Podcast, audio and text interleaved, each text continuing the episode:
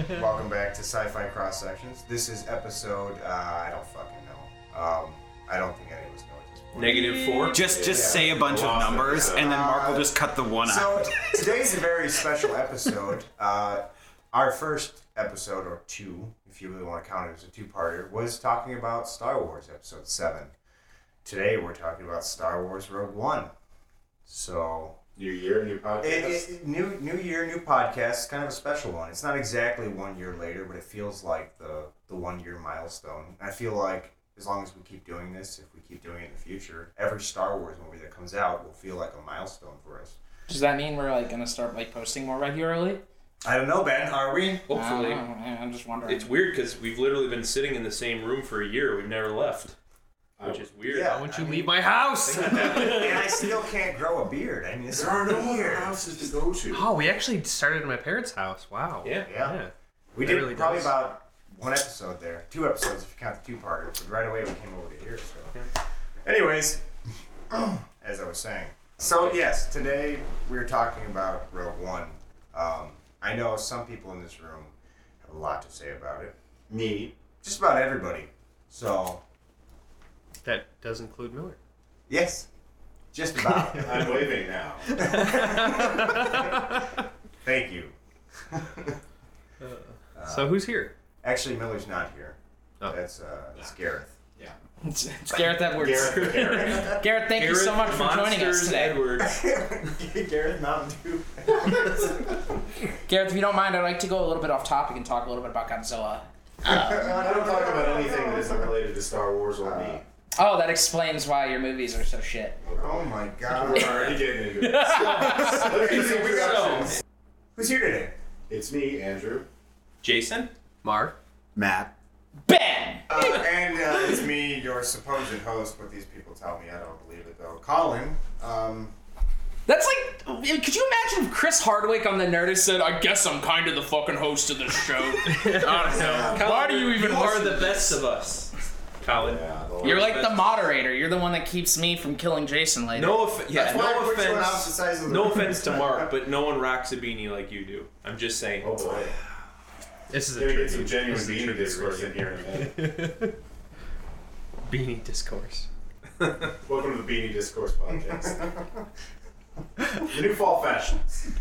Uh, anyways, as I was saying, Slouchy or taut. uh, so Star Wars. Uh, does anybody want to do a synopsis, or do we just assume that everybody knows what this movie's about? Well, I think this this one is pretty easy actually to synopsize. Yeah. because basically what the the goal of this movie is or was was to bridge the gap between the original trilogy and well no I'm sorry the prequel trilogy and the original trilogy and explain the plot to get the plans for the Death Star. Did it even bridge the gap? Wait, wait, it's wait, not well, even I'm a not- bridge gap. I'm It's not- not a bridge gap. We're not criticizing, but It's not. I know. I'm telling you, it's not a gap. Bri- big bridge gapper. It, Well, gap bridger. but was what I, I would think though that It's was just a the goal prequel. of the movie. No, it's Was just a what they wanted to prequel. Wait, can I we? they just Can, a, a show that bridges the gap is, can is we, Rebels. Can we trademark the uh, the term bridge gapper? I think Yeah. it might be gap. Well, in terms of a No, film, it's, it's though. gap bridge. It's but bridge gapper. in, in terms of a film, if you wanted to watch, you know, hypothetically now all eight movies from the beginning to you know episode seven now, that's the only film that would fit into that. So it kind of cinematically is trying to bridge that gap, I guess. If you weren't gonna watch it like Rebels or Clone, you know Clone Wars or any of the other canon you know TV All right, shows. well. And I, can, Um, I honestly, I see what you're both saying because it does fit in the timeline there, but at the same time, I can see where Ben's coming from, where it doesn't.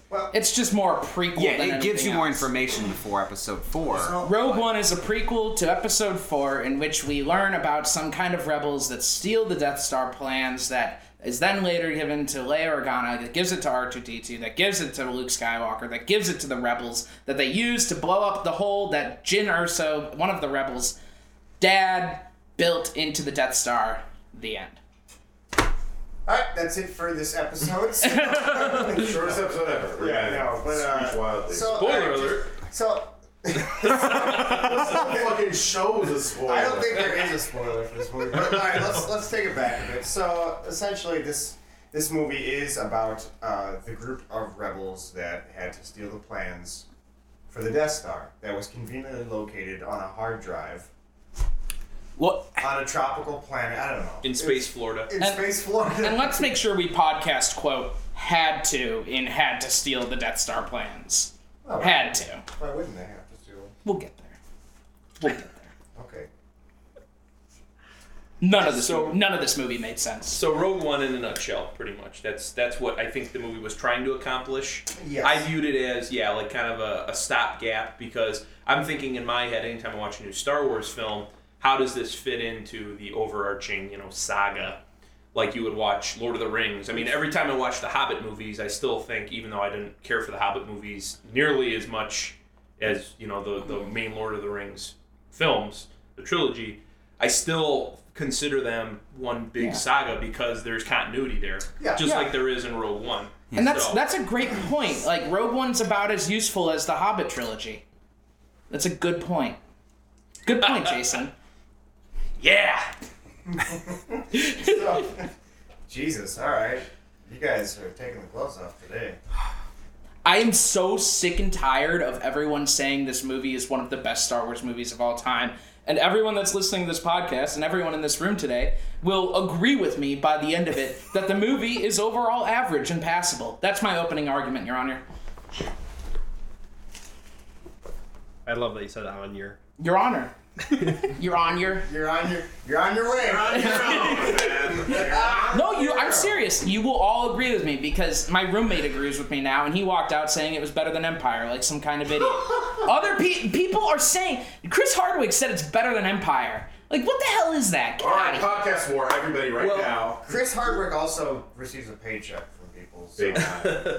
Big time. Well, let me let me just uh, I'll put this out there then before we really get into any you know particular plot points. Wait, or, did Colin just call Chris Hardwick a sellout? oh. Podcast war. podcast war. Our, podca- I our podcast that- is now cursed. that bothers me because Colin is the next Chris Hardwick. We all know this. I'm Colin Hardwick. Welcome to the I am with our podcast. I'm Chris Hard Brandon. Hard Brandon. Brandon. That's from Colin's sexy. past. We won't bring that up.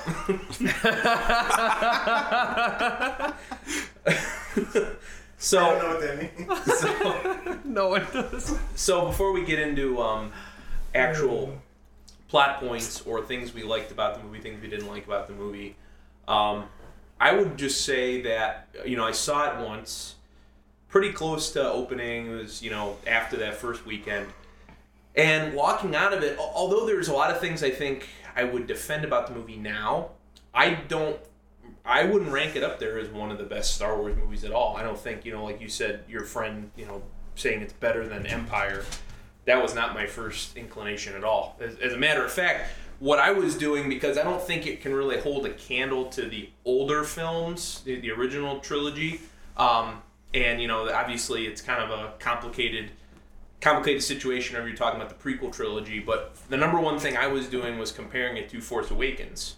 Because Same. I think as a contemporary Yeah. Star Wars movie, that was one done right for, These are the for one- what it's worth. These are the ones not done by Lucas. These are the ones Right. done by the, the people who grew up watching those movies. So. Though, And- true story, Lucas is actually going to be directing a sequel to Rogue One. That's just been announced. yeah, I saw some, some set Two. photos they released. It's, Yeah. uh, No, absolutely. Pretty It's crazy. slated for release in 1977. Yeah. Yeah, no, I heard that. Darth It's Vader plays a bigger cool. role. Yes, So I'm a glad that they're going to expand on No, his it's character. kind of weird that they grabbed the uh, the actual uh, director of American Graffiti. Like, I don't. Right? Like, what the hell Kinda else has he done? We'll see. Yeah, it's. it's I bet he's going to drive this franchise into the ground. I just hope he does. All new cast members, all unknowns. I read an article that was saying No, that they're that not the going to use at the end, CGI uh, as Rose well. Byrne, She's gonna be in it. She'll be back, but I mean, she's an unknown. They've got Alec Guinness, so that's what they've got going. Holy shit! The voice of Mustafa. I heard I heard Alec Guinness was dead. He's he's, he's not dead? He's super dead. Oh, We're impressive. Impressive. That's Bringing really cool. back. Necromancy, Volume Most 3. impressive. I don't know. The Lucas guy, he's got a lot of potential and vision. I just hope he doesn't sell out to a giant multinational corporation. No, there's no way. There's no way. That's not- Stop. that's not- I don't know. That's not how that- There's that artistic stop it. integrity. I don't know, but Yeah. but uh, that was what I was kind of doing was comparing it with Force Awakens, just seeing how it made me feel if it captured uh, that certain kind of spark or vibe. Um, and and one of the things that stuck with me is although there are a lot of scenes in Rogue One that I liked, I'll just be honest. Last night I watched the final scene in Force Awakens where Rey walks up to Luke, and I started crying. Yeah, it's incredible. It's still a year later after I've seen the movie however many times. It still gives me goosebumps, and you know, I never had that type of moment in Mm-hmm. Rogue One. It was fun, Definitely. but it, it never really made me go, "Wow, this is you know, wow." I mean, We're probably gonna get along a lot more than I thought today, well, no, because that's the thing. I, I appreciate the opinion of the film that it was, you know, great and it was good Star Wars. But I also appreciate the opinion that eh, there's some problems with it because I didn't walk out of there saying, and you know, Colin and I kind of talked about a little bit. We walked out of the, our showing and I just said, I thought that was solid overall, but I wasn't like, wow, I you know this is amazing. This is the best Star Wars film because I've seen the same write ups and, and you know people saying this is great. This is the best Star Wars film since the original trilogy. Right.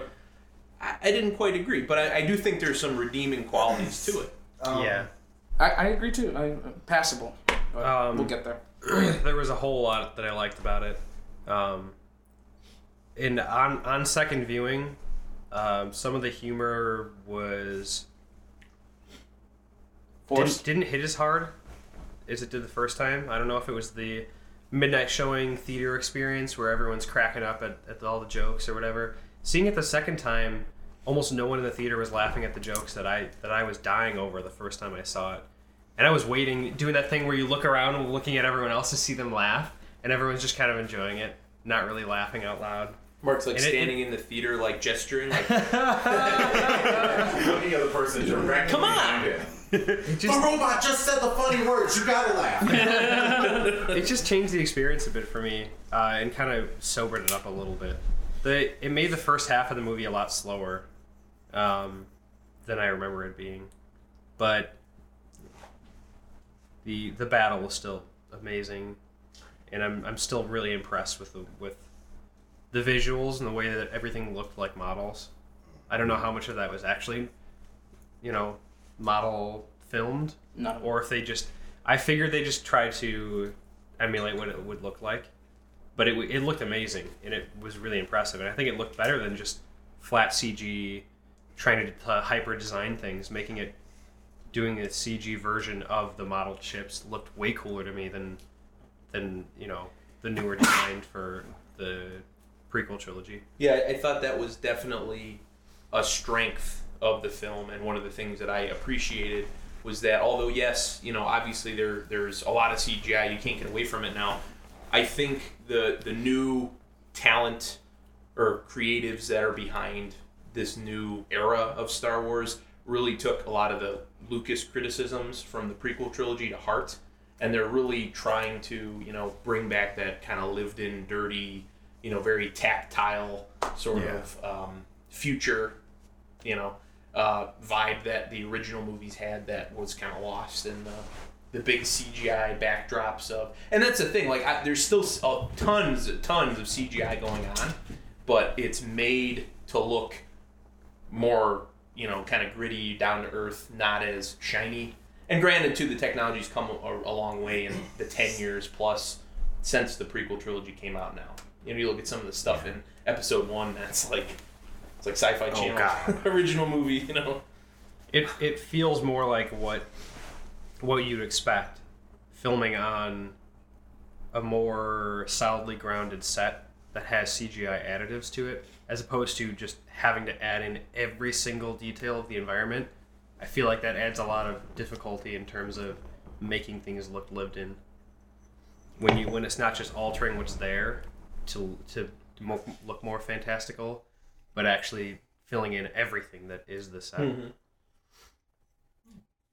Uh, Matt, you look like you wanted to say something before. Oh, well. okay, I'm, I'm going to hark back to uh, an earlier spot of. You pointed out, Jason, that you didn't have that moment like the lightsaber being passed off. But I feel like this movie wasn't intended to do that. It wasn't supposed to be this big, epic, emotional like saga. It was meant to be a small story where you learn a little bit about these characters, get a little bit more backstory, and see what it took to get this mission accomplished. And I feel like for what it is, I really liked it. because I think, and I think that's where a lot of my disagreement comes with people who are criticizing it. Ben, and I'll probably get into that with you a little bit. But I have one directly directed to you now. it's I feel like when you can't compare it directly to the main story because it's not supposed to be. That's why it's not Star Wars Rogue One. It's Rogue One, a Star Wars story. Sure. Not nicely put. Yeah. Yeah, I think that's um, that's interesting because then it goes from you know you're you're treating the movie differently than you would a numbered film. Whereas I think a lot of people maybe aren't making that distinction like you are. Whereas they're watching it, and you know if you make a big umbrella statement like that where you say this is the best Star Wars, well, okay, but then you know you're comparing that with the numbered movies, and it's like I don't know. I mean, I've heard people say that too, and I I like the movie, but I would disagree that it's one of the best Star Yeah. Wars movies. I think it's it's a good a good movie. I did. Yeah, I enjoy it. I definitely don't think it ranks up as like one of the best. Yeah. Like I would definitely not say it like tops original trilogy. Not by lunch. No. Something just dawned on me. What was that? The entire reason they showed the whole uh, Darth Vader going after the plans, epic, you know. The final him, scene him just backing people and then like getting the plans to Princess Leia. They literally did that. That's probably a reshoot later on because they're like, all the Star Wars fans are gonna know what story you were telling here, but there's gonna be a lot of people who are gonna go into this not fucking understanding anything. They might think this is like episode eight or something. So put that in there so they get that it takes hmm. place right before episode four. That's probably why they did that. Now that I think about it, because it, it was pretty unnecessary. To be I- honest, you didn't have to bridge that gap. When I was when I was watching it, I'm and that scene started. You know the, you know they blast down the door and all the you know pilot the, the the rebel fighters are ready to start shooting. I thought that was going to be the intro scene. I'm like, oh wow, so this actually happens like you know you know Rogue One is you know immediate. You know it's not like oh you know half an hour later the Empire catches up, and then Darth Vader shows up and I'm like oh shit Yeah. it's him. And then he, you know, he goes on his spree or whatever. And, uh, you know, I mean, it's that, you know, that part was incredible. well, You know, like, Hundred percent agree. Because that walking away from the movie, the one thing that I never went back and questioned, or maybe were you know picked out flaws or had issues with, was that corridor scene. yeah. Yeah. I don't like what came directly after it. The whole thing with handing it off and Leia, Yeah. CGI Leia going. Let's not even He get gave into, us hope. Let's not even get into CGI That. I, I, I think that's the thing. You, you could have ended this movie if you if they wanted to. You could have ended the movie with you know the the beach and they all die and you know once you get that uh, white flash, you know the the, the nuke. Should have. Could have ended it right there. You didn't need all that you know connective tissue that they they tried to put in that would bridge it to the beginning of A New Hope.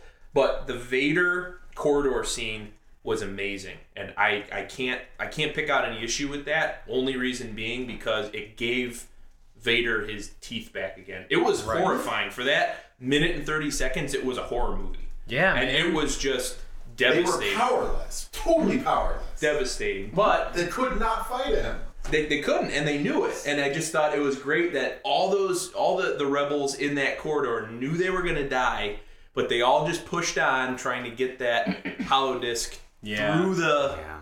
the floppy disk. yeah the, get the get the floppy because they couldn't copy the floppy Eject the they only had Well, one. they, they they can't copy the floppy. Yeah. It's just not allowed. Yeah, yeah. Don't copy that floppy. no don't copy that floppy. You wouldn't steal the Death Star plans, would you? you wouldn't download a Death Star. but Guys, I, I just want to say so everyone knows, uh, pirating uh, Is incredibly internet right. Is, is illegal. Don't do it. Okay, unless you are from the Netherlands, I think it's okay over there. Somalians, you're good. Keep doing your thing. Colin, why were you winking the whole time you said that? Uh, what? I what? This is my podcast. I, I loved the way that it it gave you that feeling of just how down to the wire everything was. Literally to the the last drop. The Rebel Alliance was basically on the verge of collapse at that point.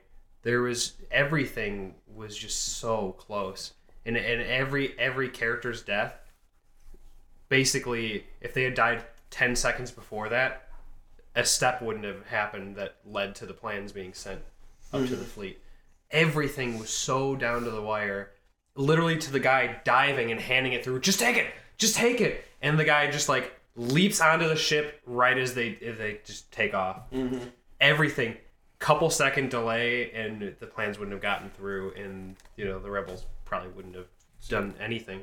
That, that kind of like sparked something there. You talk about like the rebellion was almost on the verge of collapse. Is going into episode four, it was kind of just assumed that this there was this militant group that was already constantly engaging with the empire and just not getting any headway with that. And the Death Star was their first like big break. But in this movie, it shows that the rebellion was just like just a group of you know planets of people who are like not okay with this empire. They have not yet engaged the empire yet. You know, it was pretty intense, and so there's that moment where like individuals in this this rebellion, this alliance, had to like make the decision. Okay, we're doing it. Okay, no one else is coming. Who cares? And Rogue One was kind of like the platform for that. Yeah. But Rogue One was just like the vehicle to get you there to understand the larger part of the rebellion is they that was like the spark was Rogue One doing that to forcing them to an actual conflict with the Empire, like Yeah. forcing that battle to happen, and then the Death Star happens, and then like it just keeps, you know, cascading. Yeah. I, that's what I took away from that movie, and after I thought about it, it was pretty neat. Good. I think what I took away from this movie is that we we just need a Vader solo movie. Screw everything else. Honestly, that- there's a there's a that- really That would be good. there's a really no it would because Darth Vader's comic is one of the greatest Star say, Wars pieces of I've material heard Comics ever. don't always make It's good incredible. movies. It's Look, incredible. Man, it's a bad movie. Look at what? I Shut up. Okay, so there's a moment in Star No, no, Wars. the mask. there's a there's a crossover in the two new Star Wars uh, Marvel Comics books, Star Wars and Darth Vader. Uh, it's called Vader Down, where uh, they actually successfully shoot Vader down and crash him on a planet, and they're like, "This is our chance. Let's do it." And they bring the whole Rebel Alliance. To, this takes place between New Hope and Empire. Um, and there's this great moment that he's surrounded by like literally the entire rebellion. There's like a, this this platoon of like 60 guys, and they're all surrounded him. They all got their guns trained on him, and they're like, "It's over! Like, surrender your weapon. You're surrounded." And Vader says, "All I'm surrounded by is fear and dead men." And he activates all of their grenades and kills them immediately. Fucking rad as Yeah, hell. no. And and so that's what we need. We need a movie of sheer destruction and watching I, rebels I, get their I would asses like I kicked would 'cause like hate watching him hunt down the the last of the Jedi. That that's would- exactly That'd be what I was too. thinking. Although Star Killer did all that, remember? Star Yeah, Killer. but that doesn't exist. I'm gonna, I'm gonna go. You know, I'm gonna air my grievances about the EU shortly. Um, Every all EU exists until replaced. That's that's my that's my Everybody hate opinion on the it. European Union, guys. They actually replaced all the expanded universe post Return of the Jedi already. Right. Yeah, but we still have Star Killer. Star Killer still exists. So everyone rest easy. Star Killer is still very much a uh. part of canon, and he will save everyone. All right, him and his clones are going to show up. They're going to kill the rebels, and the Empire will live on, and everything's going to be okay. one of the things that I read in in the kind of you know post Rogue One after it came out, you know, I had that that week there where I did a lot of you know reading like op eds and different takes on it online, and that was one of the things that came up was, was you know people saying this would be really cool to have just a Darth Vader solo movie. And I, you know, was of the same mind as everyone here sounds like, where, oh, that's kick ass. I want to see that movie. But one of the things that this article touched on, they were against it. They were against the Darth Vader solo movie. And they said that what Rogue One kind of successfully did in a lot of ways is just, you know, what, what I had said, because that was kind of where I got my point from, is that it gave Vader his teeth back. And in in doing a solo Vader movie, I feel like they would have to be very delicate with how they did it because you could, if you did too much, you could almost even by doing, you know, just a whole two-hour movie of those badass scenes like the corridor at the end of Rogue One, you could almost damage the character. I feel like if you did too much, you could I water it down a little bit. I, I think I think yes, there is too much, but I don't think a solo movie would damage him. No. And I feel like it would be- Depends how they do it though. If they did the movie where it was, you know, your Vader down where he's on the planet just killing stuff for two hours, that might be a little much. If you had a movie like I think someone else po- uh, pose the idea of him, you know, hunting down Jedi, and it's kind of more of a slower paced, almost like if they made it like a horror movie. Yeah. You know, if they did cool. something like that, that would be cool. That that would be something I Plus, think I it could gives get you that emotional. You watch after his transition to Vader, him going out and murdering all these people he knew and was trained by. I would also and like you'd have that amazing growth of you're watching him become colder and colder, and that's what leads you up to yeah. That'd be a The main series. That'd be. And by the way, I do I did want to point out like like Vader down isn't just him wiping out rebels. Oh, Unfortunately, yeah, no, I know. it's he goes up against Luke at one point. He goes up against.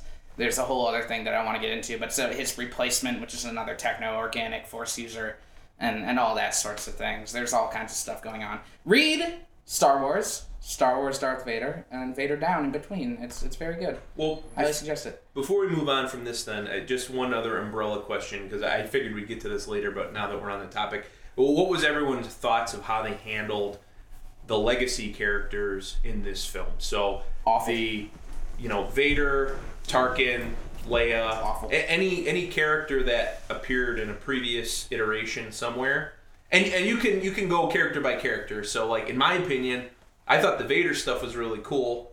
But the other two legacy characters, I thought, like, I understood the importance, especially like Tarkin in the story, but I didn't really care for the way they handled it. But I loved, I thought the Vader stuff, even if that was, you know, the uh, dreaded reshoots that took place way down the line, because oh, that stuff really wasn't necessary. None of the Vader scenes were necessary, no. but I thought they were cool. I loved when the the uh, the ship flew down past his castle on Mustafar. That was like, That was cool. are they showing this? Like, wow, this is cool. This is, you know, now in the, the cinematic universe, at least, this is a Yeah. thing now. So it was kind of cool that they did that. But Yeah. um, I was just kind of Especially curious when, what when he guys thoughts were. sashayed when he sashayed up that catwalk. Yeah. Oh, and That- talk to the him. total His case was 70s line, don't far choke Don't on choke your aspirations. Yeah. ambitions. And Yeah. so, someone like, I was reading, I think it was on Reddit. I was reading, and someone was like, "Did anyone else think like how stupid, like it was so dumb that Vader was so sassy?" And then someone proceeded. No, to leave- he's totally someone proceeded sassy. to leave a comment like every sassy thing Vader says. throughout Yeah. The original trilogy was like, "Dude's pretty sassy." Oh, yeah. Dude's sassy Dude's as hell. He's clever. Well, and and- Vader's always been clever. I thought that was killer too. That they actually showed, you know, when when they, when they arrive on the planet, it's not just Vader, you know, sitting there on a throne or something like that. He's in the Bacta tank, mm-hmm. and he's removed from his prosthetics. Right. It's it's limbless Vader Trying to heal. trying to heal, hooked up in the Bacta tank, just you know, floating, and it's like, wow, it's really cool because you see that that vulnerability that Trying you really to heal didn't as get. if he's going, God, work this time. No, that's on, that's honestly Heal what it me. is though. He's very much he's like he's like maybe this time he's gonna heal some of the In- wounds and maybe in the this Star time Wars this visual time- companion- he must be out of pain. And the visual companion, they do say that the Bacta tank does provide um, a level of relief. Yeah, pain from relief. this what has got to be constant burning, Oh yeah, itching pain. yeah. It's got to be awful. You know, I mean, Itching. it's Itching. Burning, God, that itching. In a leather suit, it's got to chafe so bad. I don't know whoever fucking thought that was a good idea. He doesn't he doesn't he doesn't have legs to chafe. Uh, It's hey, got- Let's cut off at the nubs. At the, at nubs. the nose. nose. He's got chafy nubs. Got chafy nubs. There's the, the you suit know, really has needs special. lotion Lord him up. suffers from chafing, chafing up. The, the suit the suit has a special uh, Bengay injection system. Oh my gosh. Okay. I need. Can I, can I answer that's a red Jason's question? Because I have a big No, I, want, I, was I have a big statement prepared. Actually, I was gonna go the list if you want to hold that statement. Oh my gosh. Fine. Okay, so I'm just gonna go down the list real quick. So uh, Jimmy Jimmy Smits, can we count him as a legacy character? Yeah, absolutely. Yeah, sure. Organa. I think he should have looked a little bit older. I think he looked really healthy for uh, all the shit that went down.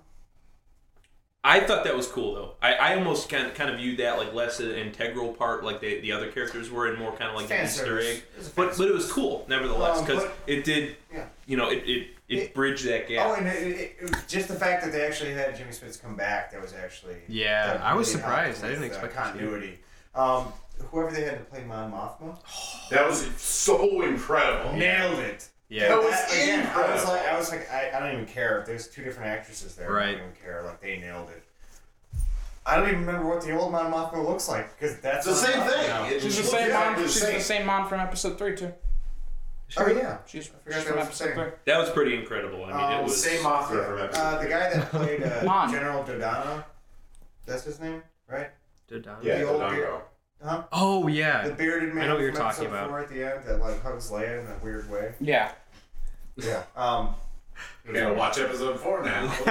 See what you're talking He's the guy that briefs them on the Death Star. It'll be out in Yeah. '77, so Uh, not too long to wait. Um, yeah, I wasn't really sold on Dodonna, but uh, who is the guy, the, the the British guy with the mustache? Who's the uh, the general? Who's the X-wing pilot?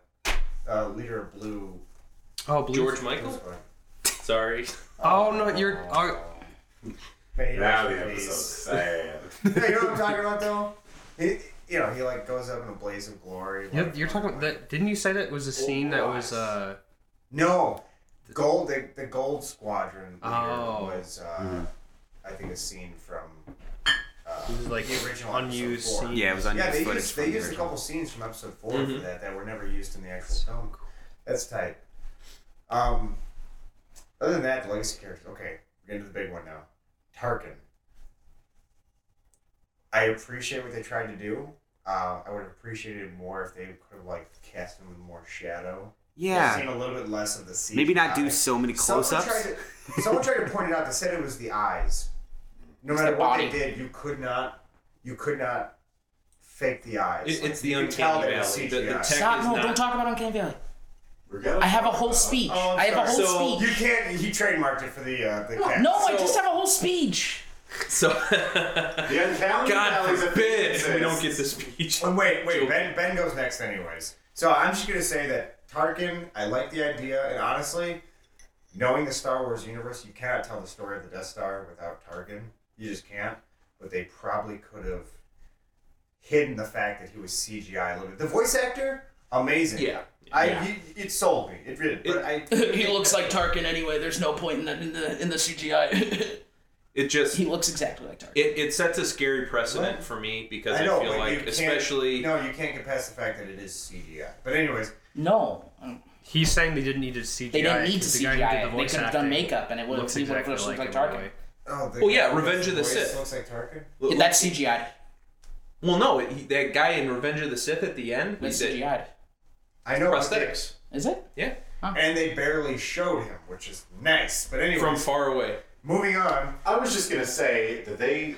I was talking with my brother-in-law about it. Enormous Star Star Wars fan. Uh, Miller, you don't have brother-in-law. Yes, my. I guess my. Wait, this was a dream not that I canon either. the Andrew Miller expanded universe, non-canon. I have all the books actually. So my expanded universe brother-in-law. In this dream where I was talking to my brother-in-law. in this hypothetical situation where I have a brother-in-law, he was saying they could have maybe done it all in reflection off of the ship's window, or in like you suggested in shadow, but Or hologram. sort yeah, or yeah, kept it more that would have been clandestine. Hologram That- would have been it. You said that before, right? Mm-hmm. Peter Cushing's been dead since '94. You know, like this is 22 years later. Tarkin's you know? been dead since Well, '77. Disney, oh. Disney's powerful. So I mean, if Disney sends an If envoy, resurrect Tu- Tu- Tupac. if they send an envoy to you know the great beyond, whatever that may be, and say, "Hey, Peter Cushing, here's you know five million dollars." You got come that back. Ouija board. Well, You're come back. you used to wear on set. You're wearing them again. Okay. And then file when. Uh, I do. I'm coming, Kathleen. I do appreciate that. Uh, again, just just things that they reinforced with this movie, um, feelings from the Empire that you that you that you didn't that you don't always uh, aren't always right in your face in the I, the constant power struggle within. I mean, you saw a bit of that, but it, it's always nice to have little uh, reminders like that, where he just he basically just walked in and decided he wanted to be in control of this and just did it. He just Well, the Emperor this made is him in this control of mine it. now. The Emperor said you're in charge. Oh yeah. Okay. I thought he was just kind of like, yeah, I'm just gonna I'm just gonna take this project over now. And I mean, he probably could have. Around. He's he's the Emperor's little. He's the Emperor's second son. He's like Vader's Actually, brother. I recommend you guys read the book. Uh, wait, what was it? Tarkin. No, no, not. Well, read Tarkin for sure. Uh, Luceno wrote Tarkin. He also wrote what, what is it called? Uh, Cat, Cataclysm. Oh, okay. Catmandu. No, the, the latest Star Wars book that leads up to uh, Oh, Episode seven episode no leads up to episode or eight. Rogue One. Oh, really?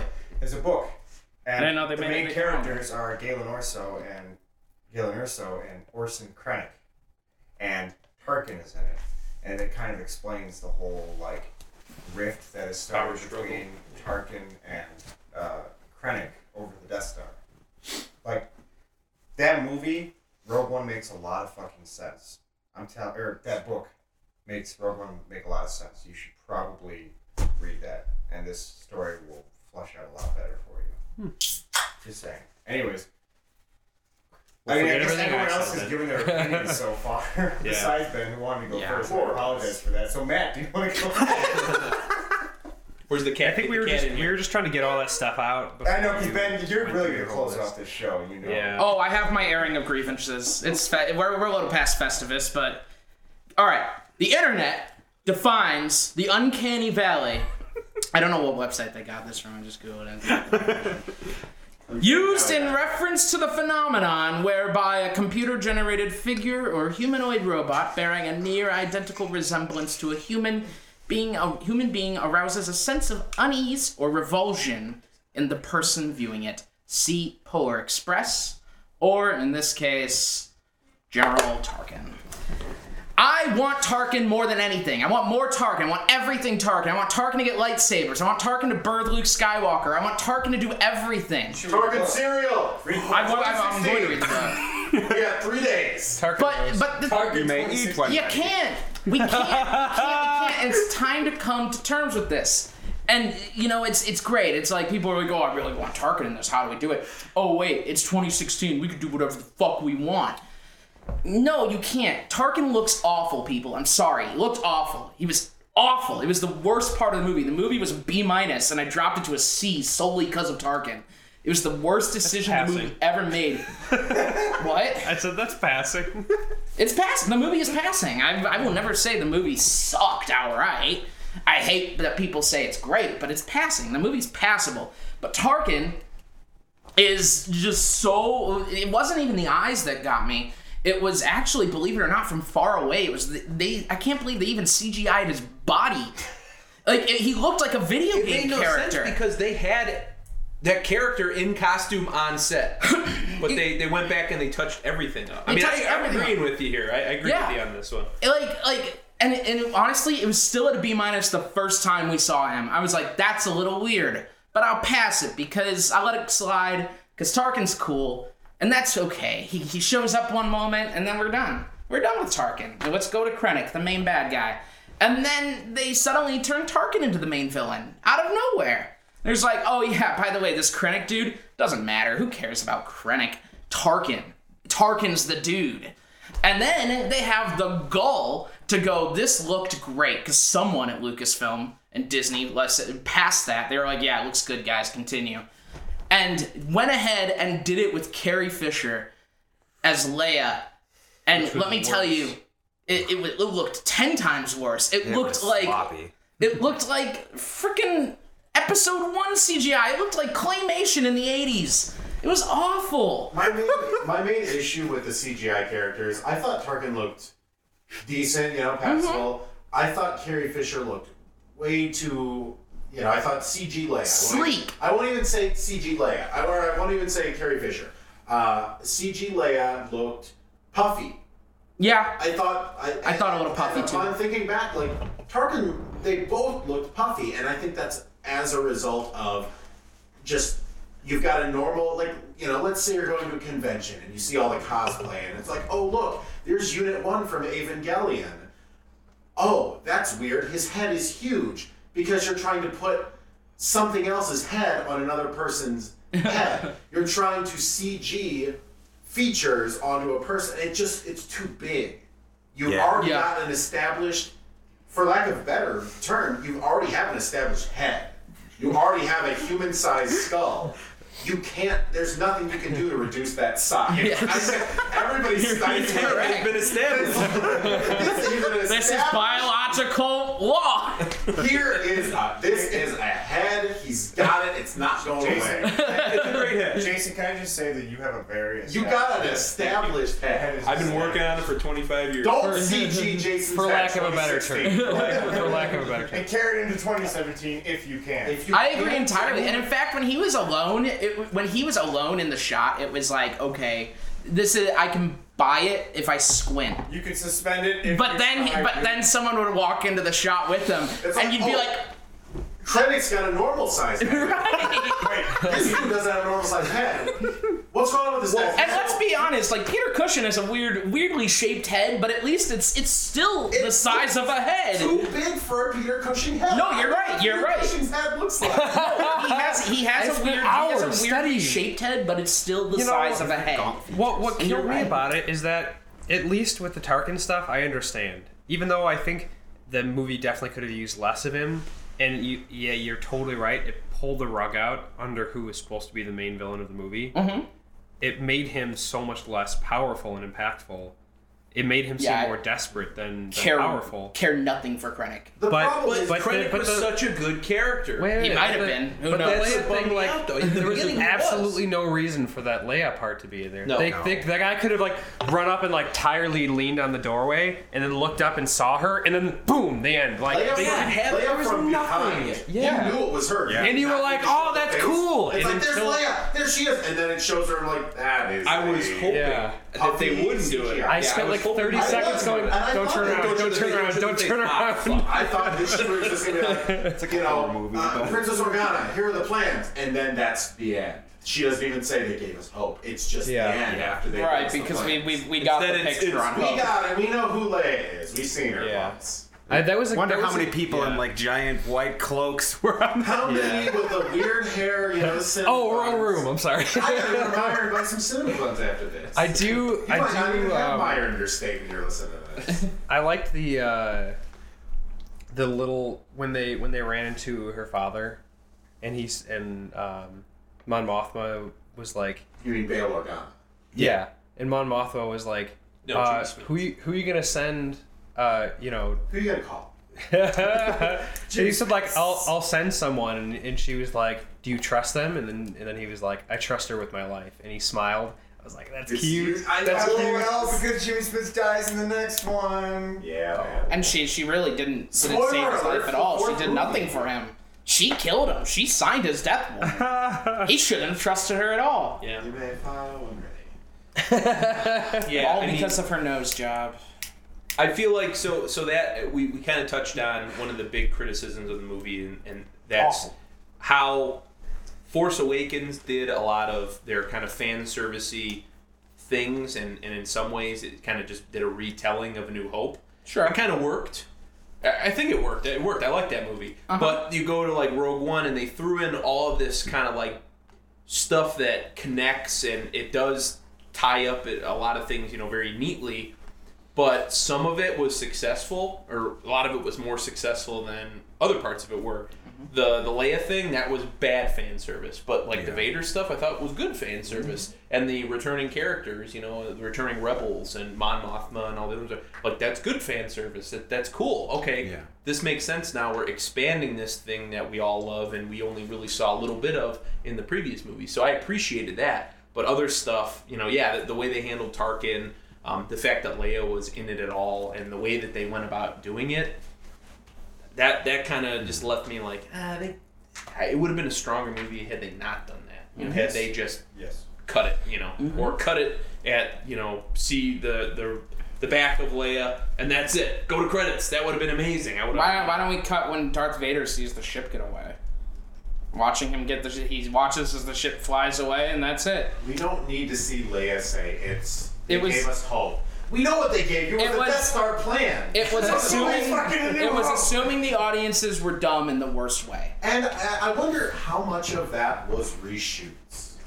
That's wonder that's how what we much have. we'll very never see a non-reshot Rogue One because I've gone back and watched the Rogue One trailers. Jyn Erso Nothing's confronts a, tar- a Tie Fighter on the mm-hmm. platform. It, you know, I think that's when she was supposed to die. that's. I mean, that's. I mean, yeah. You know, I mean, we're we're given very. Yeah. Instead, so she had messed to. up and that that's instead she had to like die oh, on the beach with Cassian. Her her Mary Sued hmm. fucking you know romance that Yep. never even happened. Absolutely. I, I get furious when people call Rey Mary Sue, but I'm going to do it right here. Jyn Erso is a 100% Mary Sue. It's 100%. The problem with it is I'm saying it. Actually, Go ahead. Jyn Erso is a little bit more uh, explainable than Rey. Not at all. we have No, they literally explain like she grew up being taught how to be a fighter. No, I don't care about her fighter. I care about her acceptance of the rebellion. She should be the biggest enemy of the rebellion there is.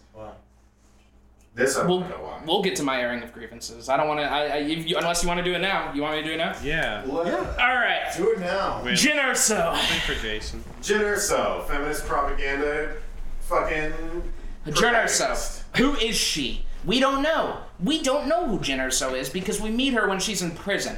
Why do you start a character in prison in Elder Scrolls? Well, we meet her when she is a Nope. little girl. Nope. We met little girl Jyn Erso. Are you the same person you were when you were a little girl, Miller? Uh, yes. Except he's got, he's gotten cuter. No one, none of us are the same we were. None of us are the same as we were when we were little girls. So we don't really understand who Jyn Erso has become. We begin with the real Jyn Erso in a prison. In Elder Scrolls, you begin in a prison because it's a blank slate. You get out of prison, you are now a blank slate. It's time to restart your journey. So we don't know anything about Jyn. All we know is she's in prison and now she's out. And this is who she is. We understand that she has been raised by Saw Gerrera, that dude that saved her when she was a little girl. Okay, fine, fair enough. We understand that she's some kind of crazy rogue that hates the rebellion. Great, cool, like where this is going. It's going to be very hard to convince her to work for the rebellion. Okay, now we move on. She sees a message from her dad. She's like, okay, wow, this is really powerful. I should, maybe I, maybe I should help. I gotta go find him. I gotta go, go talk to him. I gotta figure out what's going on, and I gotta understand if I'm on the right path or not. Maybe I'm on the wrong path. I get it. That's good. And then her father's killed by rebellion bombs. Right there. Ask. I don't know if I should go to this territory, but I'm gonna do it. Ask any citizen of Aleppo if they love the Syri- Syrian government after bombing their family. They don't. And I guarantee you, a real person, Jyn Erso, if she was real, would have hated the rebellion. No matter how much of a mixed mixed message it was, no matter how much like, oh, communications were jammed. Those bombs, the bombs of the people who, who you claim to want to help the people, just killed her father. And all of the sudden, she gets on the ship, she gets to the rebellion base, and now she's spouting hope. Hope this, hope that, hope whatever, hope, hope, hope, hope, hope. Came out of nowhere. It made no sense. Who is this character now? We've understood that she's a rogue, that she hates the rebellion. She's grown up under Saw Gerrera's mentality. She's she's been raised by this extremist that hates the rebellion and hates the empire. She should hate both of them, but she doesn't all of a sudden. And she should hate them even more because they killed her father, and she doesn't all of a sudden. She's spouting off hope and being like, we need to save the day. Why does she say that? Because she fell in love with this bullshit Cassian, who honestly only has the has the most motivation in the entire movie of anyone. He's the only character that has any sort of dimensions, but I still say he's two dimensional. And she all of a sudden looks into his eyes because he said something about hope and he infected her with this hope disease going around the whole freaking movie. And she's like, We need to believe in hope. And he's like, Wow, you listened to me. Now I love you. So let's go save the day. And then they go to save the day with all these characters that don't matter. That one guy who's one with the Force and the Force is with him, and that's literally the only character trait we know about him. The other dude who's his defender, the only character trait we know about him. Token witty droid who has now become the new token black guy. Don't know anything about him except he's token witty droid. And uh, was there anyone else? Oh, of course, Imperial pilot, guy who left the Empire because they're bad. None of it made sense. It was just one long. The only thing that saved the movie was it was fun to watch the explosions, and it was even more fun to watch all of these pitiful, awfully written characters die in a fiery explosion. If any of them survived, this movie would have gotten a big fat F. So- realized Ben just threw his notepad. He threw his notepad. So, Um, It's not even his notepad. It's my notepad. Oh, it is your Yeah. notepad? It's not his pen. It's not my pen. I'm sorry. You pick up the pen. I'm picking it up. Pick up the pen. it's a Pilot G2. It's a very nice pen. they're expensive. It's a very nice pen. Those are two ninety three at Meijer. Why do you know all the prices at Meijer? I'm a fan of pens.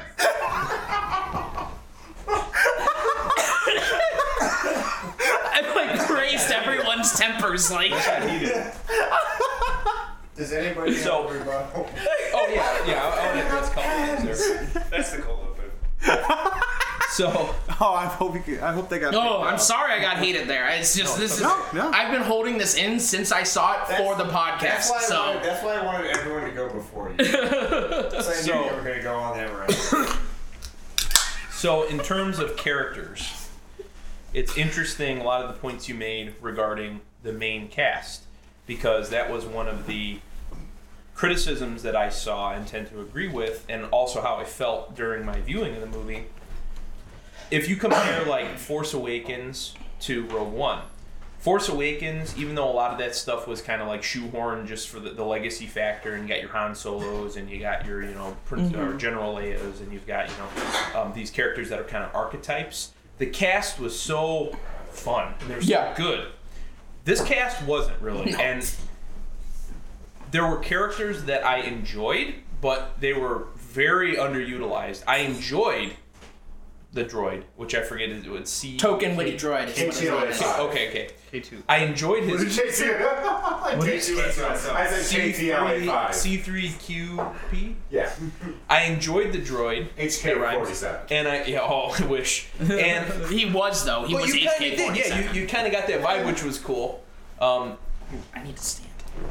the character that in the movie that I really dug and I thought it was cool and it was a total new direction and I also think that it was a hint of things that could have been but that were not to be was Saw Gerrera.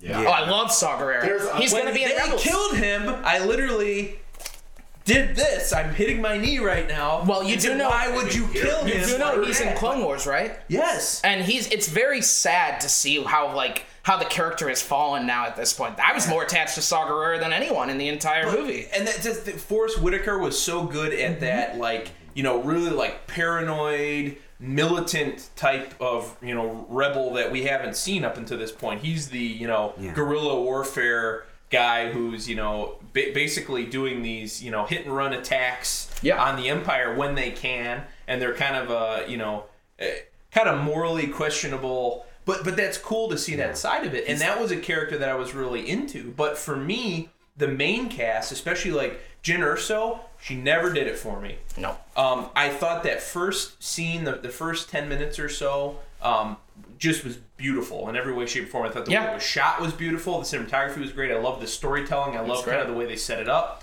Um, I loved, you know, uh, uh, Forrest Whitaker opening up the hatch and saying, "Come here, child." You know, all that. Like, okay, you got me. Let's let's see where this is going. But then that like second and third act of the movie was just really flat for me. Like it just didn't I, I didn't really enjoy the first half of the movie. And that second half where it kind of starts picking up and there's action and there's things going on and it's the battle that was really cool. I enjoyed that. But that first half it was just so like cinematically dark. Not necessarily dark in terms of story but it just wasn't very visually interesting. It was kind Yeah. of muddled. They go to a lot of different planets in, in a very short span and you just never really the, characters the, the main characters uh, diego luna's character um, and uh, jyn erso never did it for me. They never really grabbed me at all. And i think to, to your point about you know oh well they just the rebels bombs just killed her father. She would hate them totally. There's a lot of stuff i think that could have been in this movie that ultimately got changed by the re- Yeah. reshoots or by you know maybe the original draft being kind of seen as a little too dark or you know they took these characters in a direction that wasn't quite as family friendly as ultimately maybe they wanted it to be. I thought I, I'm glad they stuck with their convictions in the end and they killed them all instead of having Yeah. them survive somehow miraculously. I thought that was kind of a, a redeeming factor, but I don't know. I just I feel like yeah, it's kind of hard to buy that now she's the this flag waving rebel, um, whereas you know it, didn't really set her character up like that. You know, I expected to fight with you, Jason. that's that's not what I took away from it for her character. well, you were wrong. So Like I'm sorry. she what I saw in her was that all she wanted to do was carry on her father's legacy and made sure that the thing that he devoted his whole, you know, the the whole rest of his life to, the whole part of his life that he couldn't be with her, all that time that she, you know, was pining after a better life with her family, he was he was working on leaving this vulnerability and she wanted it to be used. Like that was what i saw. That's fine. that she was basically the whole that was how the fe- the speech felt to me all the hope stuff.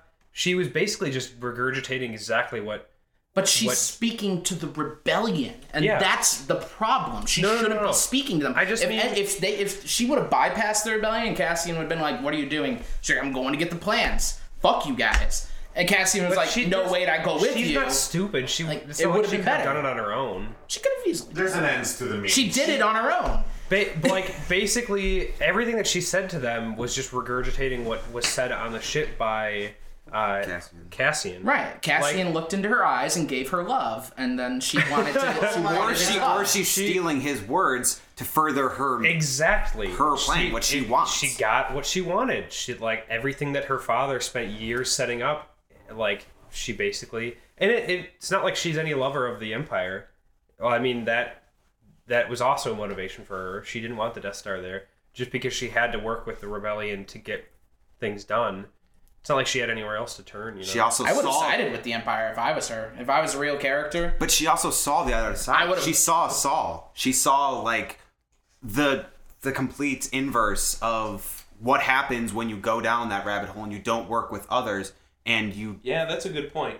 True, She but lived that wasn't portrayed. Where was that? Felicity Jones brought zero acting prowess to this role.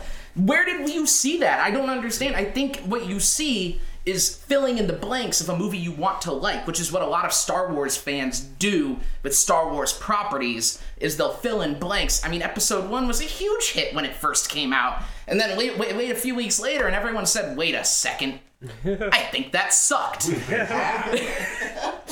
So like, like I think I, I, I don't mean to like insult you and be like you're stupid. This is what you're doing. But I think that's But that's he's in, doing It's- exactly that. If you have But to you say, are, Ben but you you're stupid. stupid, and that's what you're doing. Yeah, if I'm- you have to say you I'm have to not say racist, but. and then you say something racist, you're probably a racist. I'm not saying anything racist. I want that to be clear on a Hates Forrest podcast. Whitaker. No, I love Forrest Thought he was Whitaker. dumb looking. No, Saw Gerrera is one of my Said new favorite N-word characters. Just now while I was talking. I did not. Oh, I think his eye gives him Don't character. cut it out. I love Forrest Whitaker. wait, wait, wait. Okay, I I would agree with you You would. that that I have that is a tendency of people who are like, I love Star Wars. I'm gonna figure out how to make this all work in into You a justify vision I like. actions in your head. But honestly, those were the things that I was thinking while I was watching it. Like, wow, that's what she's saying to all of them right now in her this this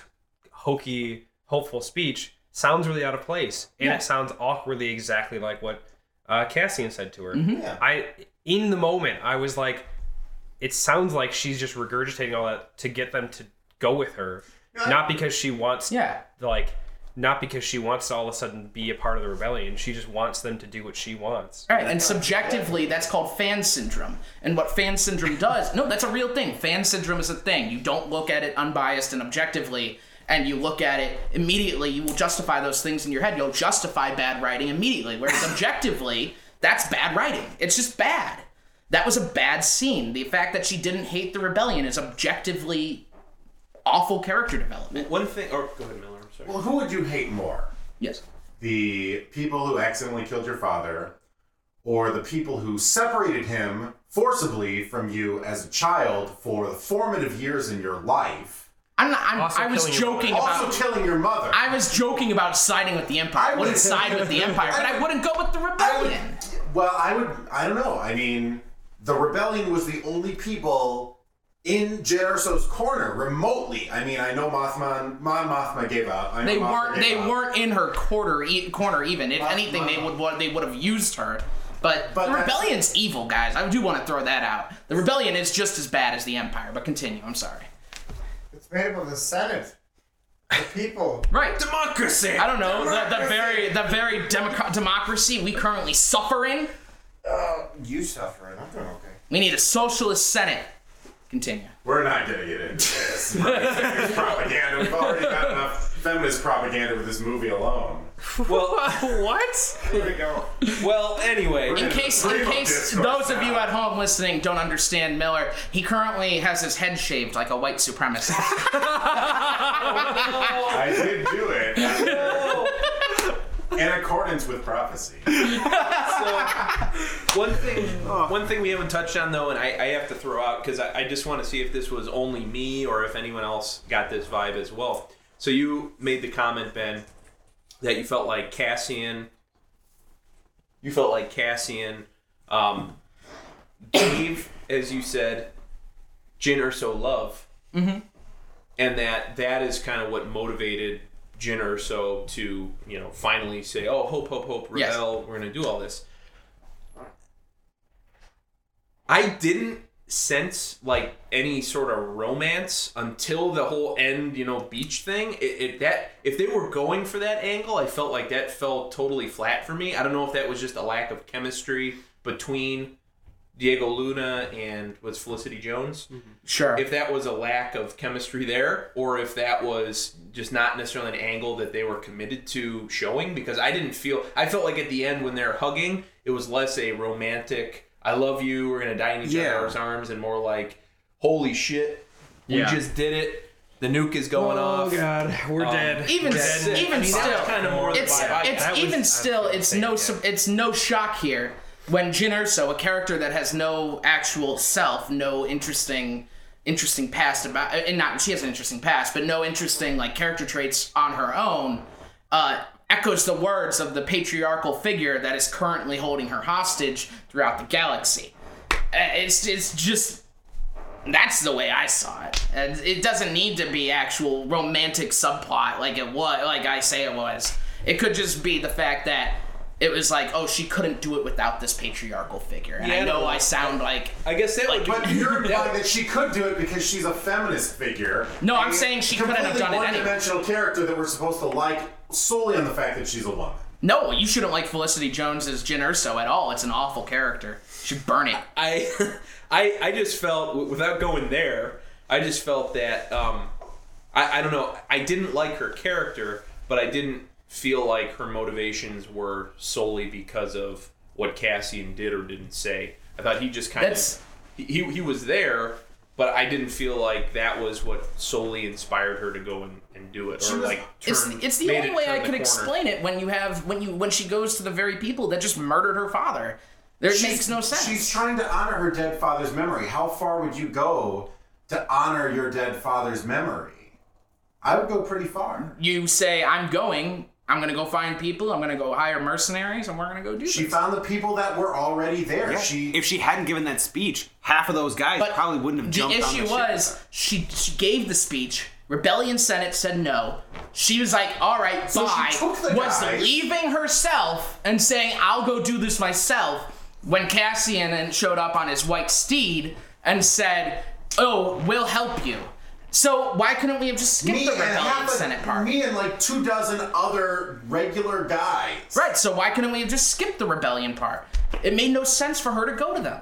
She was the, her mission was to go to them in the first place. Your father was killed by rebellion extremists in their fiery bombs of capitalism. Why would she go?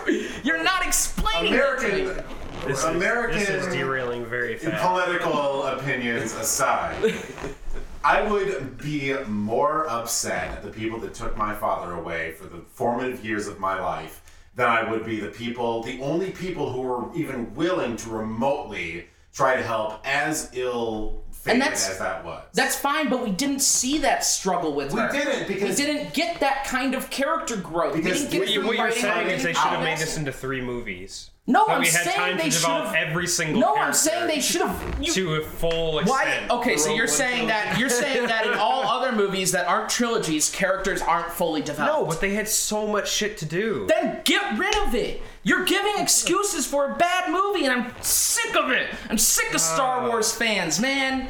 Like honestly, though, like it's a passable movie. Man, it was fun 2016 enough. has been rough on you, Ben.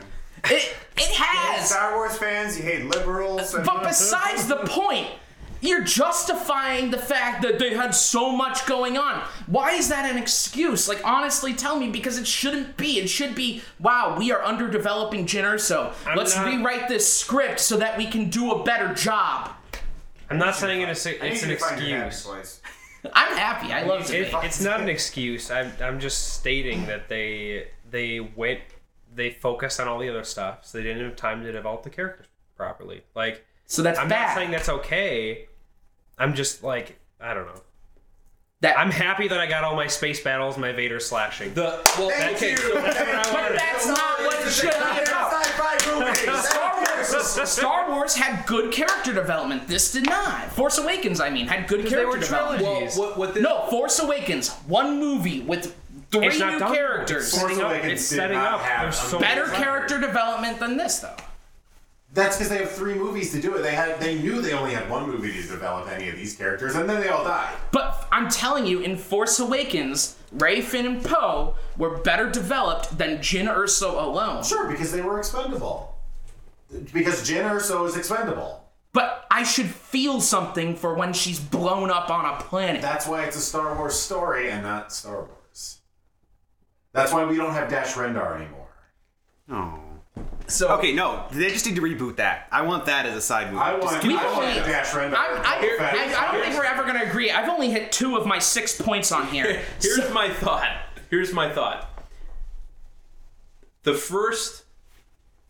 Th- that's what all this boils down to, because that's what we're, we're talking about. This film began and ended very strong, yeah, I agree with that. Except Leia. Except Leia.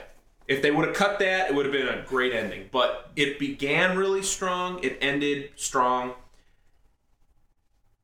That whole last, you know, half hour, 45 minutes of the movie was really good. It was good Star Wars. Yeah. I enjoyed it. Everything with around Scarif. Awesome. Great. Great. Pitch perfect. Loved it. Loved the way it was handled.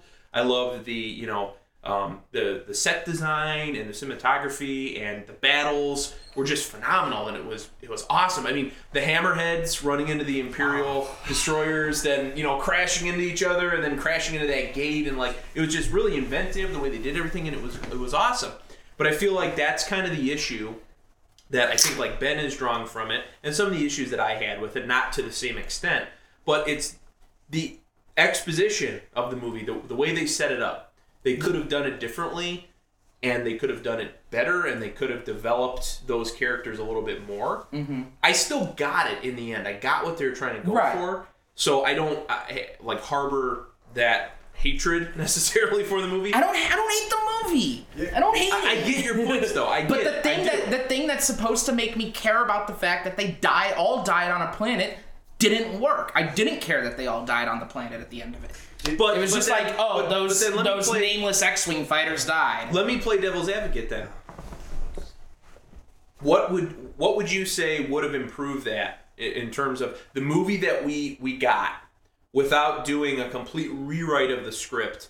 How could they have brought those characters in the same context, telling the same story? You would need to add on 20 minutes of the movie before Jyn Erso is in jail to establish who she is as an adult. I do agree with that. I would have liked to have seen more younger Jyn Erso. I would have liked to have seen more Saw. And I that's- did not care about Saw when he I- showed I up. I'm like, need- oh yeah, Forest Whitaker. I just saw him when he was younger, and he didn't. He wasn't. well, that's the biggest crime in the movie to me. Yeah. is and Forrest and Whitaker, in those because- 20 Now he's minutes, on oxygen. I don't know what's. I don't know why he's on oxygen. I don't know why his half his limbs are. Well, it's like he's mechanical. he's torturing this guy, and he's like living in a cave. And, and in those 20 minutes, if you could They explain to could me, have fleshed I it figured out, and I think that's what they I were going to. out. I figured it out. George Lucas always relied on that fucking text scroll to get all the exposition out of the fucking way, so you can No, tell a but goddamn that wasn't story. though.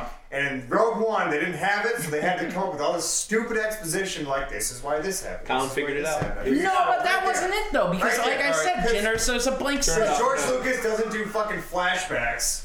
Unless he's gonna do a whole fucking movie that's a flashback. And well, we saw how those flashbacks worked out, didn't we, Colin? It's me, Rolling Rock. They're fucking flashbacks. Where's my No, yeah, yeah, I think in those, in those 20 minutes, if you would have, in those 20 minutes, if you would have told me why seeing her father murdered at the hands of rebels would make her go to the rebels, if they could have told me that in 20 minutes, in those early 20 minutes to establish who she is as a person, the movie would have got probably been a B. But but we don't know who she is, so I can't say whether she would actually go there or not. Well, it kind of, I mean, it disappointed me the way that uh, Galen Erso was characterized because for as great of an actor as Mads Mikkelsen is, my sister and I both kind of had the same opinion. We talked about this because she's a huge Mads Mikkelsen fan. Yeah, he's from great. Hannibal and everything else. He's great. I mean, I've seen him in a ton of movies, and perfect. uh, he's an amazing actor. He kind of felt phoned in on this one, so Oh, I don't know if it was his performance Yeah. or if it was just the way they, they wrote him. But I felt like this is a really interesting character, and I loved that first scene with him. But then he just really just he like said Stardust a bunch of times, and then he was dead, and it was like. Read the book. Read the book that takes place. Right, before but, but But that doesn't help the movie. The But that doesn't help the uh, movie. that a Ben would make No, is you shouldn't have But to you read know the what? book Even, even to. if you found this one in 10 out of 10, would, would Mads Mikkelsen again? I would. Mads Mikkelsen is an incredible actor. I would have just come on to direct instead of Gareth Edwards, so that we would have gotten more out of out of Mads Mikkelsen. Yeah. That's all. Well, they're gonna give you episode 10. Ben's show notes. You know, they're gonna they're gonna give Ben episode ten. No, I'm, I'm going to be The directing Ben the Dark Fate script. They're gonna call it, Show they're gonna call it the Ben 10 right there. I'm, I'm, all right, I gotta write episode 10 now. You transform into a furry orange animal, and you're not gonna know what happened. What a great Zombie Han Solo returns from the dead. Leia, it's me, Han. I've got this accent now. See, CGI, Carrie What Fisher. you're gonna do, all your dialogue is gonna be like Chuck Wendig just wrote it, and instead of like coming with a clever name for something, you'd be like, it's a fucking space dolphin. it's a space whale. It's gonna be it's gonna be Chuck Wendig where it meets Quentin Tarantino in a very bloody Star Wars, and it's gonna be revolutionary, people. I promise. The space dolphin fought the space whale. It was blood. Yeah, a freaking space laser attached to its head. So b- before I get to my postscript here, I'm trying to think if there's anything else Oh. regarding the movie. I've got plenty. By all means, hammer him out and let's we'll we'll, we'll see what we got. Token witty droid, I touched upon him frequently, but Star Wars, it's time to fucking stop it. Droids can be more than just quippy, alright? They can be characters with detailed pasts. Read Darth Vader to There meet. five droids, all of them. Read witty. Darth Vader to meet Triple Zero and BT. While yes, they are quippy, they are also really well developed characters. So, K2 is stupid. Oh, you're talking about the evil R2D2. Yeah, it's really fucking cool, man. I love that shit. All right, uh. Matt, where do we learn anything about? We went over that. Gratuitous fan service. Force Awakens gets away with it because because we are returning to the universe. We are saying, all right, here's Force Awakens. Is it is it a parallel of New Hope? Yeah, you can make that argument. They get away with it because we've been gone for a while this is my stance. This is me putting my foot down and saying, stop it. He put the foot down. And this is it. Bail Organa had already left the planet, and then suddenly C3PO and R2D2 are in the hangar making funny quips. Why is everyone walking out of this room while I'm ranting? C3PO and R2D2 are suddenly in the hangar after Bail Organa has left. So how do they get on Leia's ship? They don't say that the ship is left. They say he's already on his ship. Or they don't give a shit because they just wanted to find a way to shoehorn him in so fans would cheer on midnight opening. I was kind of upset that they were in it. So much cheering did get to me. I oh god. Vader. I love Vader, but you either have him in all the way or you have or you leave him out just enough. So we needed to cut one of those scenes. Either cut the part where he kills the rebels for a minute and 30 seconds. Don't run away from me, Jason. I'm not running. Either he cut the part where he killed the rebels for a minute and 30 seconds, or we cut the part where Krennic choked on his ambition. Because it's too much, damn it. And Krennic got swallowed up in the Darth Vader Tarkin hole that was overstate or oh god, I'm That's the nickname throwing for my myself up. butthole, by the way. That was upstaging. The Tarkin hole. Lines from other movies. Does K2 really have to say I have a bad feeling about this and Jyn so cut him off halfway through? No, she do- no he doesn't. And we're sick of it, people. We like the old movies just as much as the next person, and we get it. You don't need to pander to us like we're a bunch of idiots. That's point three. Point four. That was all 1.3, yes. One, Roman numeral. More CGI than the entire prequel trilogy combined. Whatever That's happened not to practical effects? What the fuck are you talking Jar about? Jar's in half the movie of this. I compare Tark. I take Car- Tarkin and I do a times four on him because it pissed me off that much. No, but seriously though, it was all CGI. There were very few practical effects. There was a Get lot. Two rants in one podcast, Ben. There were there. This is one whole rant. There was a lot in in the in the city in Jedha, and That's in- that was a big issue.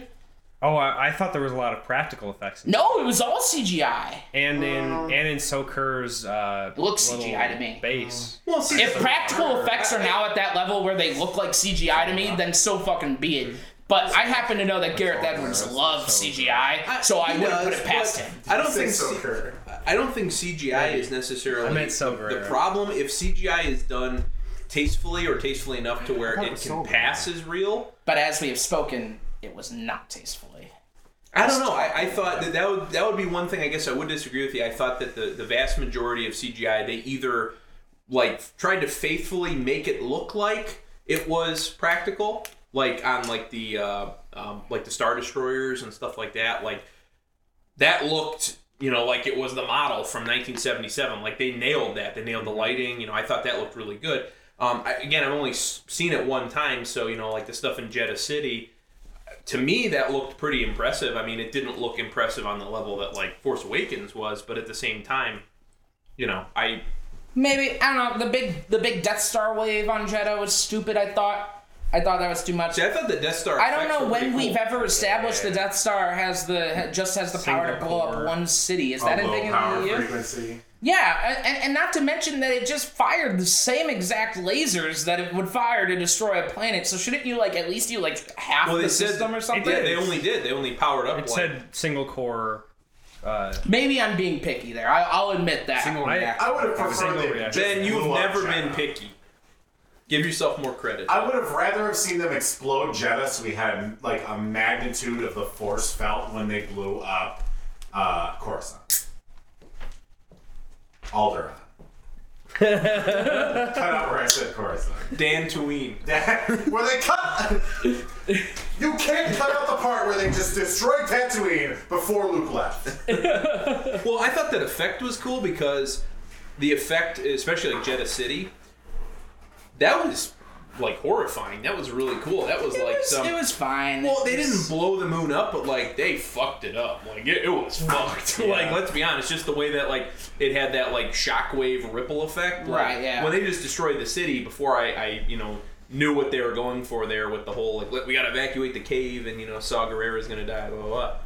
I, I saw that explosion. I was just like, holy shit! This is like a total space nuke. fuck. yeah, it was. I cool was just gonna say that actually that scene gave me that same that same feeling. I fucking love it. Saw Gerrera I was in it. tops two minutes of the movie. I, I- wanted to like him, but they gave me nothing to like about it. Uh, if I you do like Saw Gerrera, he will be in Rebels. I don't know if I mentioned that earlier. Yeah. But, Watch uh, Star Wars Rebels. I this is sponsored by Star Wars. Yeah, I you can get the you can get more way- Saw in Rebels though. Colin, you're And he's voiced by Forrest. That whole- He's voiced by scene Forrest played Whitaker. out on You must Jedha. not have a lot to do. Since Panic Room. Um, In Rebels, but not in. the way that Right. they He's young they were Clone testing it, they didn't even know. No, he's very young. He's a teenager. of, of the power. Wait, Mark's talking Wars. about movies. Sorry. Uh, I I love the way that that whole the whole Jedha scene played out, where they were testing the Death Star for the first time, because they didn't even know to the extent of what it would do. It did feel exactly like you said. It felt like it like when they dropped the first first atomic bomb. They was just they were all just standing there watching, and this this it, the beam just fired down and just evaporated everything. And it's it's just this room full of guys who were just like blown away by the sheer power of this of the Death Star, and they all just are. I guess we just start shaking hands now. good good job. We just wow. Well, the fact too that I mean that the bigger implication is they just eradicated the history of that place. Like there were, you know, the Jedi temple there. There was Right. all Right. this, you know, and, and Which is great. It's gone. It's gone. You know, but but I thought that was really cool. So so I dug that. I actually liked it. And Yeah, it's like I said, I, I thought the effects were, were were pretty well done. I was kind of afraid that you know they, it was going to go into that crazy CGI territory, and there very well may be you know tons upon tons of CGI shots and not a lot of practical. But if that's the case, then I thought he did it a lot better than Lucas did. In Well, there there is tons of CGI effects. It's Tarkin. I mean, Oh no, I mean yeah, but, but yeah, saying, no, like, I, I get it. even if there's stuff that maybe to like Mark and I like looked like it was practical, but it was CGI, I thought whoever handled that did a good job of mm-hmm. making it look Fair enough. practical. I, I'll, I'll rescind that criticism. And still see. Bullet point even- five is gone. Oh, oh, Uh, and finally, we Even- talked about it earlier, but the end felt shoehorned. But I really wanted to point this out. Like, it was really shoehorned, people. Like, even like as cool as Darth Vader killing people was, it was really shoehorned. It was really like, oh, we've got to get all this stuff in just to make sure it gets up to the very, very last second before New Hope. We got to make sure it gets there. They, like you said, they should have cut it way earlier than that to ensure that we didn't have that feeling of a rushed ending that never felt like it actually ended. Well, yeah, I mean, I think that the as a film, if they wanted to make Rogue One really stand on its own and not necessarily be, um, you know, aspiring to the weight of its legacy, they should have just cut it at the beach. It should have been them dying, cut to credits, and Yeah. that was it. You could've because cut you it- know what happens. But the Vader scene. That was amazing. So I, I will good. forgive the Vader scene. I won't forgive the Leia scene. Mm-hmm. And I agree that they tried to kind of, you know, neatly package it to where it was like, okay, now, you know, take your Blu-ray out and put in a New Hope and Right. pick right up where you left minutes off. later. But, not even, not even. but 10 yeah, I mean, later. I, I get it. I, I think there were some things they could have done better, and they they could have they could have. Um, they they didn't necessarily need to make it as neat, nice and neat as it was. Yeah. You know, they didn't have to, but they did. And I mean, that's that's what it is now. Well, everyone, that was my airing of grievances. Happy Festivus for the rest of us. So. you know, and quite honestly, a lot of what you're saying, I totally agree with. I think it just it's on slightly different degrees of it. Like I think it irritated you more. At the end of the day, the movie passed for me. It was Yeah. a C, but I'm just I think I'm that's mad when people give it more credit Oh, yeah. than it deserves. I mean, I probably would have That's given it like a pisses me off in my the mind. most. Like I really enjoyed watching it. I'd I'd watch it again anytime. I definitely watch it again. It was fun enough. So, as a postscript, but first I think we should do good sci-fi, bad Oh, yeah. sci-fi, and then I want to oh, do a postscript. So Well, let's do that first episode. before I get to my postscript that I'm very proud of. Um, good sci-fi, bad sci-fi, and good Star Wars, bad Star Wars. Oh, good. That's an important distinction. Throwing that in there. Okay, Ben, go ahead and start it off. He literally, holy shit. Well, because as a, The facial as a expressions movie, Ben just you, you made did were that. You did that incredible. thing when the fly lands on that It was guy like in Westworld, and He he's was like, like fucking Westworld with the shit out of that. His face, he would. I, I reckon. it was. I reckon. I'm gonna throw it a third. It was a passable movie, decent Star Wars, good sci-fi. I'll say good sci-fi. Okay, I like that. Uh, Matt. Going counterclockwise on American, I see. I would say good sci-fi and good Star Wars, and I like. I mean, I'll just leave it at that. Good, good sci-fi, good Star Wars. I'm not gonna Here you go. throw more. such a fun movie to watch. Um, I think it was good Star Wars. I think it was good sci-fi. Could have used some some writing touch-ups for sure. Yeah. Characters were a little under, moderately to severely underdeveloped. but Moderate to uh, you know, I still had a lot of fun watching it. I'd watch it. I will watch it many times, by probably several editions. Special edition, special and altered edition, which is not real. special double altered edition, where everything is CG. Speaking of watching it many times, we is should the actually just bobblehead. cut here and start talking about La La Land, which was incredible. I don't Let's what just that let's is. talk about La La Land forever for We're the gonna rest of Jason our go. lives. Jason. Sorry, Thanks. Jason. Oh, I Um, need to make so I would say good sci-fi, good Star Wars. I wouldn't give it any better than that, but I wouldn't give it any worse than that either. I feel like with our concerns after watching like the the first trailers and everything that was coming out, and then learning about the the recuts and everything else. If you listen to the other episodes of the podcast, we kind of address that as it came up. You know, in the earlier in like the spring and the summer, and you know, as we learned more about the movie, I feel like what we got was ultimately a lot better than I think a lot of people expected, or Yeah. at least a lot of people maybe in this room expected. I ended up enjoying it a lot more than I thought I would, based on what I knew about it going in. I, I was optimistic, but um, I, overall, I liked it. I thought, you know, it, was it was a really good way to kind of solidify this new era of Star Wars, the, the Disney era, and say, okay, we're you know we're, we're gonna try our best to kind of bring this thing into you know the the new the the new um uh, what am I trying to say? The the new story the new continuity that we're trying to tell. We're, we're also gonna try to pay homage to the old stuff maybe sometimes too much but they I, I think they they get it or they, they get what the fans are looking for in the movies and um, I enjoyed it. I enjoyed it more than I thought it would. So for me, it was it had to live up to a certain bar, and it almost did. So Yeah. good and good. All right. I um, my I, my feelings are probably like most of you very complex. Um, so I'm gonna expound a little bit more than each of you did, just uh, you know, for with a Did little amount of time Yes, I have my whole 27 point issues. No, um, I will always say Star Wars as a universe, as pure sci-fi, is perfect. Star Wars is an, an incredible star. Is it is an it's incredible sci-fi. Um, you know, so Star Wars, you know, Rogue One, of course, for me gets a, you know, this is a perfect sci-fi movie. You know, you've got so much to work with. You know, the universe is so expansive. So, I mean, Rogue One obviously fits into that mold. You know, you've got a lot to work with. You know, maybe they didn't work with it as well as they could have, but Star Wars as a universe is perfect. Um, you know, good Star Wars movie. Yeah, you know, it's a good Star Wars movie. It wasn't uh, remotely my favorite. Um, Return of the Jedi will almost certainly always be my favorite. Really? That's my man. It's man. interesting.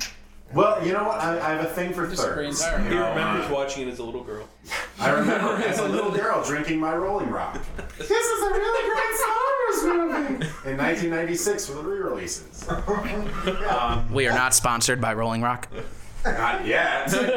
Mark, get on it. Can you imagine a five-year-old Miller with like big Sci-fi cross section. watching Brought to you got by a- Return of the Jedi over here. He's got a giant lollipop in one hand and a rolling rock in the other. It's other. a Rolling Rock flavored lolly. Sci-Fi cross section is brought to you by Rolling Rock Beer, the best beer. The- Mountain the Dew, Mountain Dew of the beer. best soda, and Real Tree Camouflage.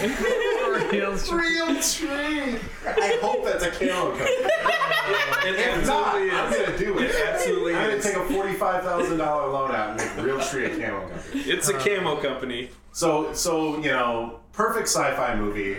Uh, you know, decent, passable sci- Star Wars movie. You know, it will. It probably will never be my favorite. Almost certainly never be my favorite. Um, I'm gonna go as far as to say it is a. Um, it's a halfway decent, new expanded universe movie. Know, I um, I've been watching a lot of uh, you know expanded universe content. I'm gonna name drop real quick. Um, the stupendous wave on YouTube. You know, a lot. There's there exists a lot of really great, you know, Star Wars Legends expanded universe content. Um, you know, if only. You know, this is not, you know, the Star Wars fans movie. This is the general public Yes. movie. This is the general public story of the Death Star plans, you know. Yeah. This is not the Star Wars fans movie. Bleep Wars.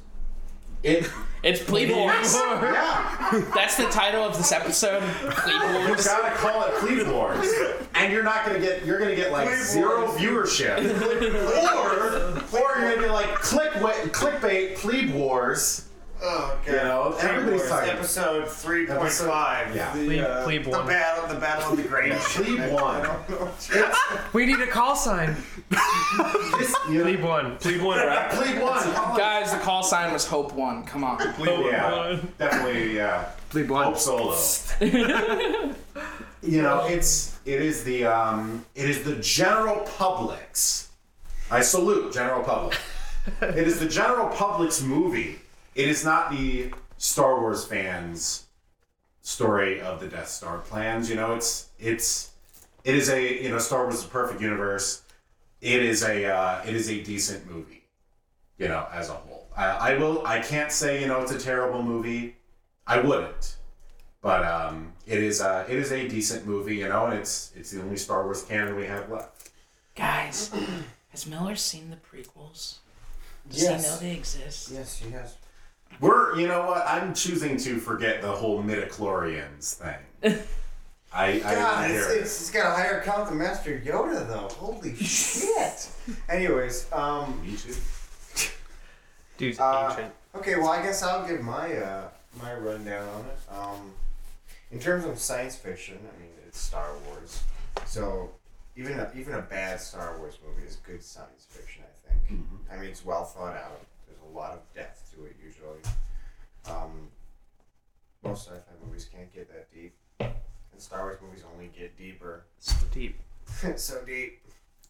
So No, after a while, you can call on a certain level of like canon.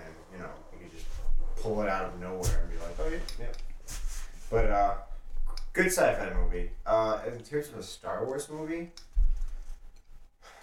how to explain this? I think where it sits in the the chronological order is exactly where I would like seat it. It's better than a lot of the prequels. Like, there's a lot of parts of the prequels that are bad. Like, if you don't like Rogue One because of the CGI, then the fucking the prequels just throw them out the fucking window. It's nothing but green screen the whole fucking time, except for the scenes in Italy.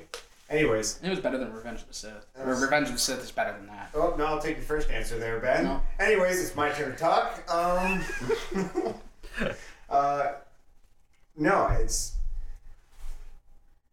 I definitely think that the uh, the original trilogy was better than Rogue One. Episode seven, for the most part, I think is better than Rogue One. Um. So in terms of Star Wars movie, I'd put it somewhere there in the middle. I don't know where yet. Give Where it time. belongs. Give it some In the middle. Give it some time. Even then, I thought episode seven was amazing, and a year later, I'm just like, well, maybe it wasn't amazing. Maybe it was just pretty good. So maybe I'll feel differently about Rogue One year. I don't know.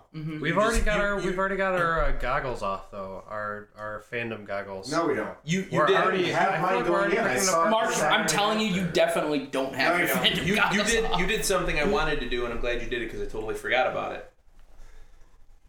So for for all of us now here, uh, we went around the room once. Let's go around the room once once again. Oh, We gotta it'd take Ben. We gotta start forever. Ben. Oh, it's not going to take forever, Ben. We're splitting this It's into very- two, it's- two this is- separate episodes anyway. This is two episodes. We're already over an Yeah, hour. we have So to, yeah. so here's my question. Who cares? Here's my question.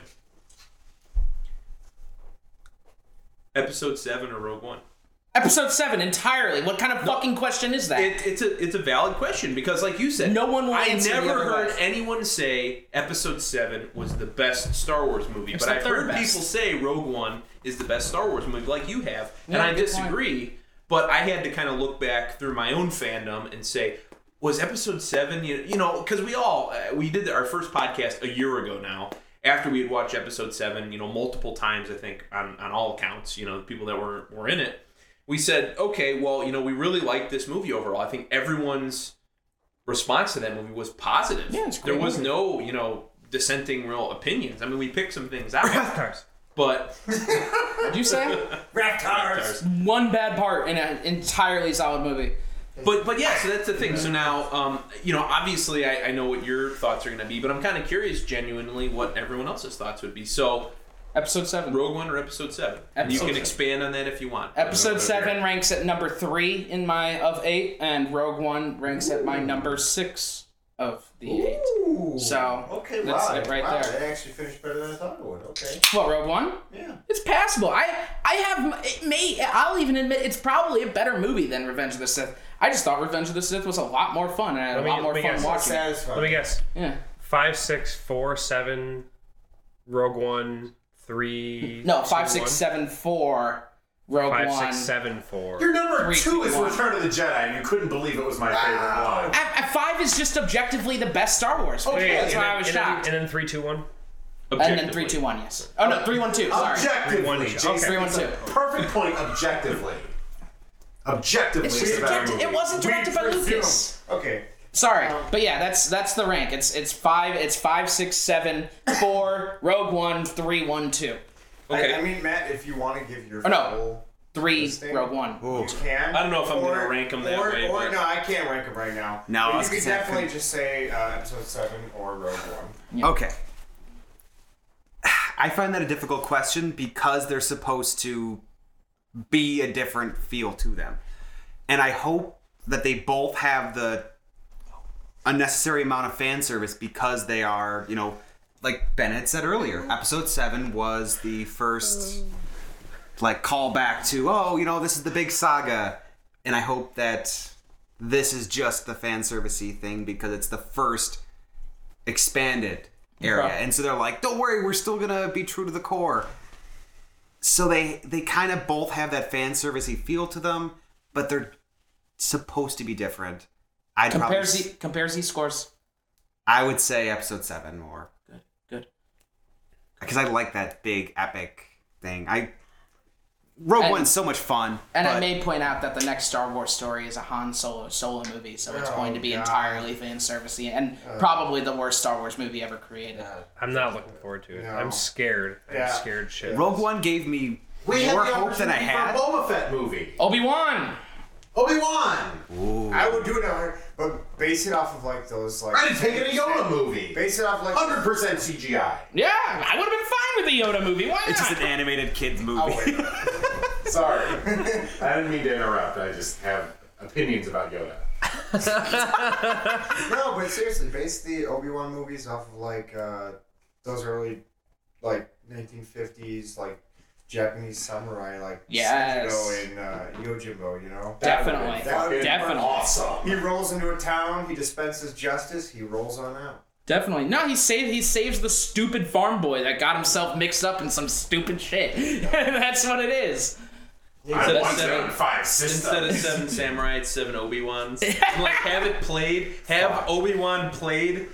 It's the same character but played by seven different actors. But you know he's got Qui Gon's ghost following him around too, if being You got like a Colin Farrell Obi Wan. You've Liam got Neeson Ewan Obi-Wan. McGregor, Liam Neeson. No, Liam Neeson. That's my Padawan. You gotta have Qui Qui Gon. on your back. You gotta have no. Have Qui Gon following him around as a Force ghost, like Wait, making wait, quips wait, about his wait. skills. If you do the seven Obi Wans, then you have to do the hateful BB-8s. I took off my glasses It's an to rub my eyes. So to go on to Mark, Uh, okay. Easily episode seven. I remember when I the the first time I walked out of the, the theater after seeing Rogue One. I that was the big question I was trying to think to myself. Was that better than episode seven? You you got that that first viewing adrenaline rushing through your blood. yeah, there's you're always just super amped about what you just saw and everything that you loved about it. You I haven't had wasn't. time to di- digest everything. And even then, I was still doubtful that it was better than episode 7 a year later. It definitely, episode 7's easily better, I think. Even though it's just a setup to what's going to be expanded on for the next two movies, it's still like like we were saying about the character development. It still developed its oh, characters, its core characters better mm-hmm. in the first of a trilogy than this whole movie did. Hell, they, they developed, developed a droid better. they developed those characters in like 20 minutes better than they did Yeah, the yeah. entire movie of Rogue One. they developed a droid Well, better than an so- entirety Rogue One. So that leads into my thought, and it's unequivocally episode seven. But episode seven for me, I've kind of had an interesting history with. After we saw the movie, I thought it was great. I, I really enjoyed it. But then I read a lot of criticism. I kind of picked out my own flaws, and for a while I didn't really care for it. And then I recently rewatched it, and now I think it's great. I think it's phenomenal. Oh. And although you could pick out, you know, a lot of the story flaws in episode 7, kind of compare that to some of the story flaws in Rogue One, the fact that it just kind of kind of is a retelling of a movie we already saw. The cast is just so damn Yep. good. Yep. The- it- absolutely. it's great. You know, I, I watched. Uh, I, I talked before we started recording that like I was on YouTube and I just watched like individual scenes. Like I watched the Han Solo uh, Kylo Ren scene and I watched the Rey Kylo Ren battle and just like individual scenes and you get goosebumps. Like as a fan, it's just so good. It's just so well done, and you you have that feel. And granted, too, like like like uh, Matt has said, and I, I agree with. Rogue One is not supposed to be that movie. It's not supposed to have that you know gravity necessarily of moving the saga forward. It's just kind of filling in the blanks of something that already happened. But you can compare story and like ultimately how important the movie is in this overall saga but to me it's all about just the cast and the characters and who they chose and how they brought the story to life and i feel like you know the, the rogue one cast there's there's some good actors involved in it but i don't know if it just wasn't you know It was direction. it was yeah. If it was direction, if it wasn't their best performances, it was the material they were given. I love Mads Mikkelsen. I love Forest Whitaker. You know, Diego I know Luna's a great actor. Diego actor. Luna's better than that. Right. I know he's better than that. Yeah, It was so- definitely direction because we've seen it before with But- Gareth but- Edwards, where he had he had all star cast and they didn't do anything. Yeah, So- to me, you know, watching watching both of those films, it, it made me kind of sit up and, and look at the characters that were in Episode Seven, the, these relatively unknown actors, and say, "Wow, these they're, they're great. They're no, they're, they're really good actors. They brought these characters to life. They made me care about these characters. I think Rey is such an awesome character. I can't wait Yeah. to see." so you know the future adventures you know that, that that character gets into or see what happens so yeah episode 7 for me but Miller time. Peanut butter Miller time, peanut This isn't a hard question, people. Six, five, Oh, he's ranking them. seven, four, Rogue One, three, two, one. Wow. Yeah, we're close. About where I'd put it. Yeah, it's like switch So- on so five we're and all- six. I um well everybody everybody would switch out five five and six okay five and six is my favorite I respect you for six being your favorite. If like you were to say like like Rogue One's your favorite, I'd call you an idiot. But I respect you for saying six is your favorite because I understand why. Objectively, I disagree. Subjectively, I understand. They were in the desert and they were on the moon. I'd call you an idiot and I would be right Oh my God, am I Jerry Stiller? basically yes yes you are Six, six and five are really like close, man. I, I mean, I no, struggled with that of for a Jedi long is my time. favorite too I didn't I- make that public I appreciate will. that It is. I didn't make that public. Jason I didn't make Oh. public Is that- true Strike it from the, the record. no I want that on the three of record. us? So I Stop said- recording, stop recording. No, uh, you know, six is um, I don't know why six is my favorite. You know, like um, it's it's uh, The it's, Ewoks. You like the Ewoks? it's the Ewoks. Yeah, you know, Honestly, little, you know, little girl me wanting to cuddle the Ewoks. Rogue One. No, it's It's the fi- it's the final again. defeat of evil against good, right? That's what I always felt it was for me too. It's not. It's not. I don't even think it's that. You know, I think it's a sense of true closure. As True. of as of right now, all we have are one through seven and Rogue One. Uh, one, two, five, six are not closed at all, or one, two, uh, four, five are not closure. You know, you know Four's even four- closure. even closed. Even, yeah, four is a clo- more closed movie than six. But I, I think there's something in me that's a remnant of childhood seeing these movies that makes six my favorite. Yeah. I think it's more of a nostalgia thing than anything. And six does six has some great moments. There's the Battle of Endor. You know, there's the, the. Death Star 2 trench run. You know, there's you know, they, they've got all these things. Is Star Wars 5 a better movie objectively? Almost certainly. You know. But there's very little closure to it. Yeah, you know, it I ends agree. on a cliffhanger. I agree. You know, Lick, Luke is Lick. Lick Skywalker. Lick, lick sky sucker.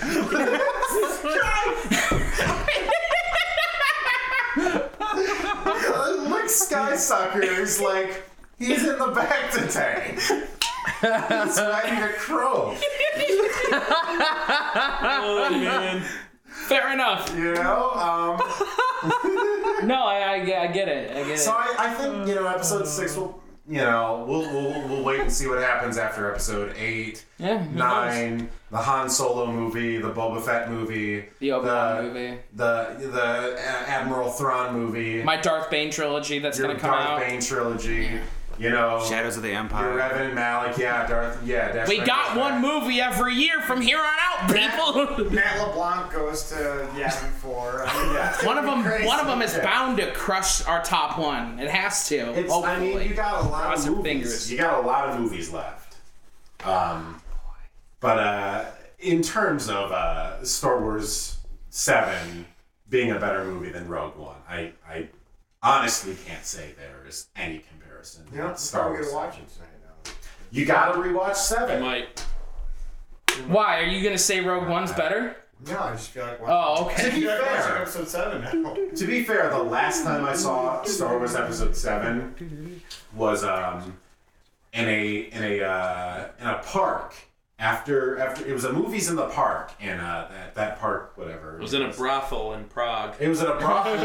I would love to be in a brothel. in Prague. With a Rolling Rock. With a rolling rock and a lollipop in the other. With a rolling rock and a lollipop and a bitch. Chilling. Hey, you. Savannah. I gotta go. It was the best Star Wars movie. Bye. Bye. We, we've now we've now surpassed Colin's grandfather's sensibilities. He's upset. He's gone. This is way past his Korean War issues. The last time I saw Star Wars Episode Seven, I was uh, I was sitting, you know, outside the park, and I'm like, when is this fucking movie gonna be over? Um, that's not to say that I didn't like the movie, but I just think um, I can't rate Star Wars, you know, Episode Seven really better than the prequel trilogy. You know, seven and four are um, in really close contention. You know, it might it might you know on a on a certain day it might be Oh. six five four seven Rogue One Okay. original trilogy. You said prequel, and I I was Oh. like, what? I can't really rate it better than the prequel trilogy, and I was like, I can't really rate it better than the original trilogy. Okay. You can, all right, edit it out. I can't. He won't. I can't. No, he won't. this is gonna be a six-hour episode. Uh, I can't. I Miller's can't had three rate. rolling rocks. All right, all right. Let him get his words out, Uh, man. I've had two, four, six. I've had episode seven rolling. Rock. Damn people. and we're out. I'm on my eighth. I'm stalling for Colin to get back from the bathroom. Look, My butt is so sweaty. I can't. You know, I Yeah, can't man. in good conscience. Chair. Uh, and you know, who's to say on a certain date, episode four Who's to won't beat episode seven? That's almost certain. Jesus Christ. So, anyways, uh, ladies and gentlemen, I'm gonna. Yeah. End the episode. He's taking his pants off. Ladies and gotta gentlemen, uh, How, what did you feel about the episode? I thought I already did that. Episode, he said episode seven. Alright, so episode seven. Anyways, ladies and gentlemen, thank you for listening to Sci-Fi Cross Wait, don't we gotta do the thing? the Rogue One special. What Don't we gotta do the thing? What thing? The thing. My goddamn post. Jason, oh, say the it thing. doesn't matter. It's two Jason, episodes say the point. thing. No, we gotta do the thing. Do So the just thing. let me do do it. the thing. Yeah. Two questions. The first one is Well, very hey, simple to answer. First, let's let's just like be respectful. Like like let's be have a moment of think silence. we're way past. No, okay, all right, fine. I'll put my pants on. I will not have you do a tribute. no, You're guys, no, seriously. Let's let's all take a second. We'll do this last. like- Jason's question. Yeah, let's do it last. oh, I Let thought this do is part of the point of his question, right? I don't know.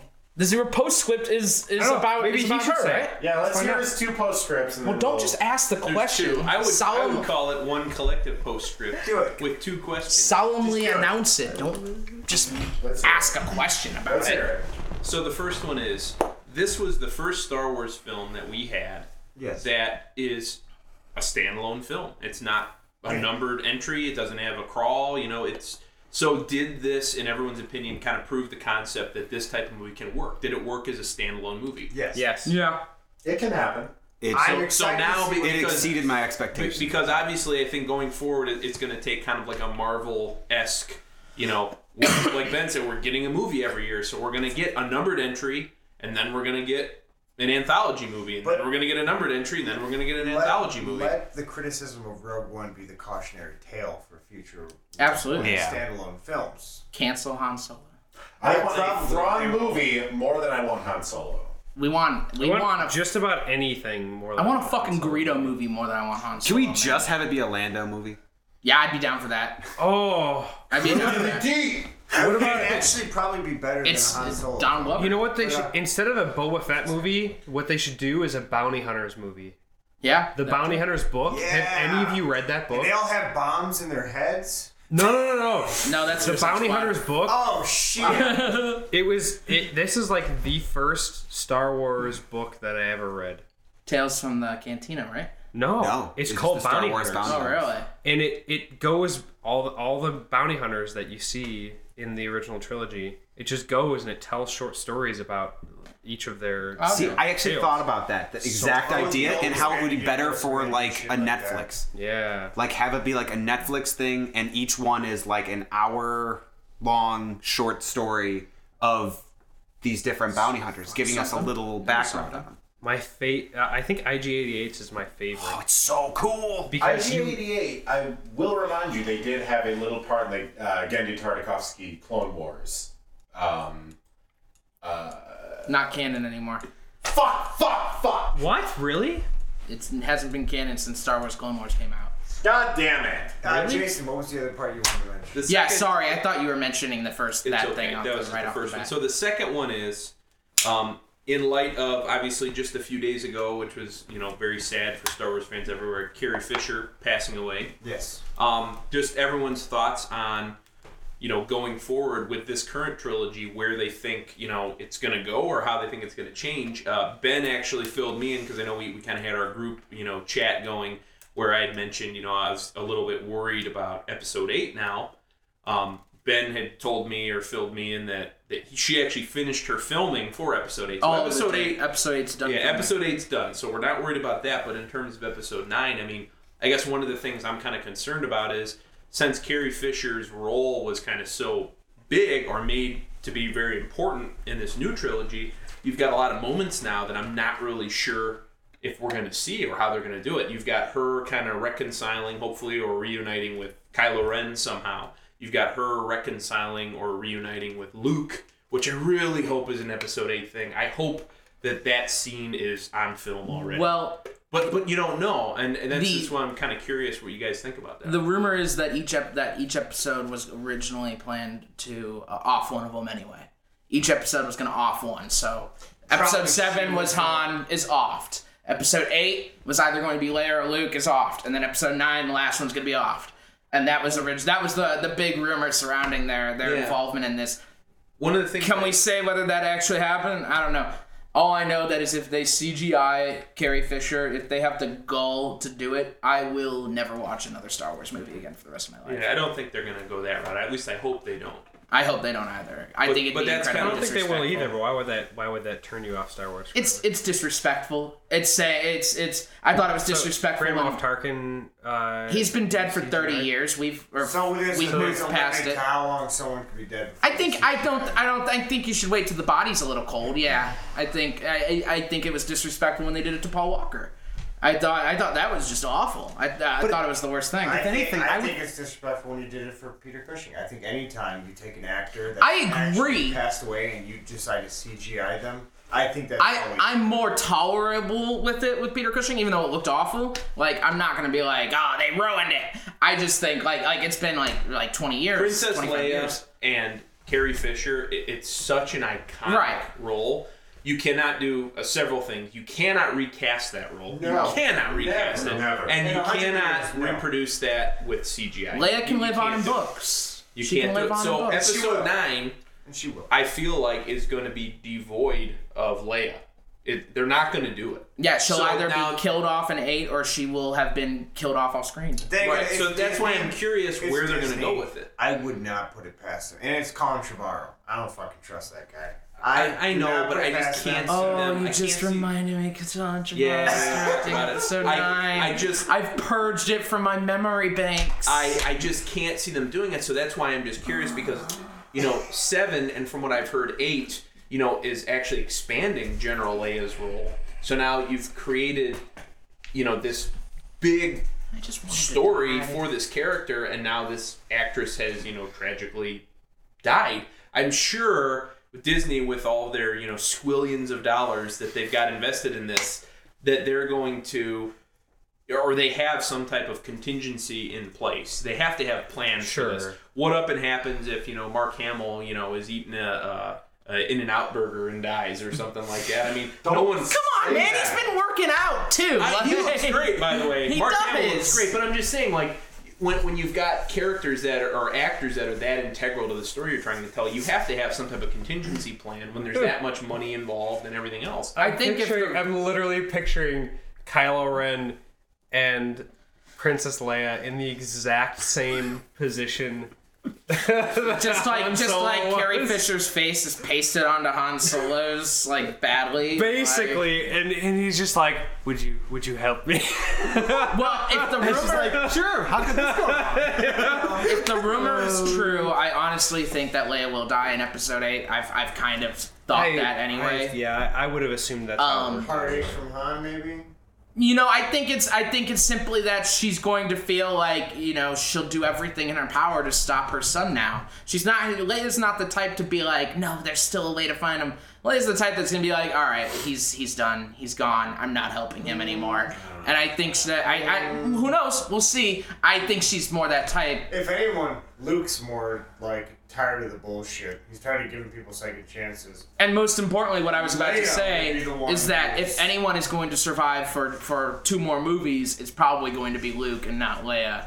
I think I if, if the rumor is true, like I said, if they're going to do one in each movie, I don't think they'd kill Luke here and then leave Leia around for one more. I think they'd kill Leia here and then I think Luke is gonna is going to pull like a uh, a Vader situation on Kylo, but like a reverse Vader, where join me and together we'll be broke peasants in a Jedi no, no, temple. no, like instead of Luke killing Vader and Vader fading out and being basically forgiven by the Force in the end. Luke didn't kill Vader.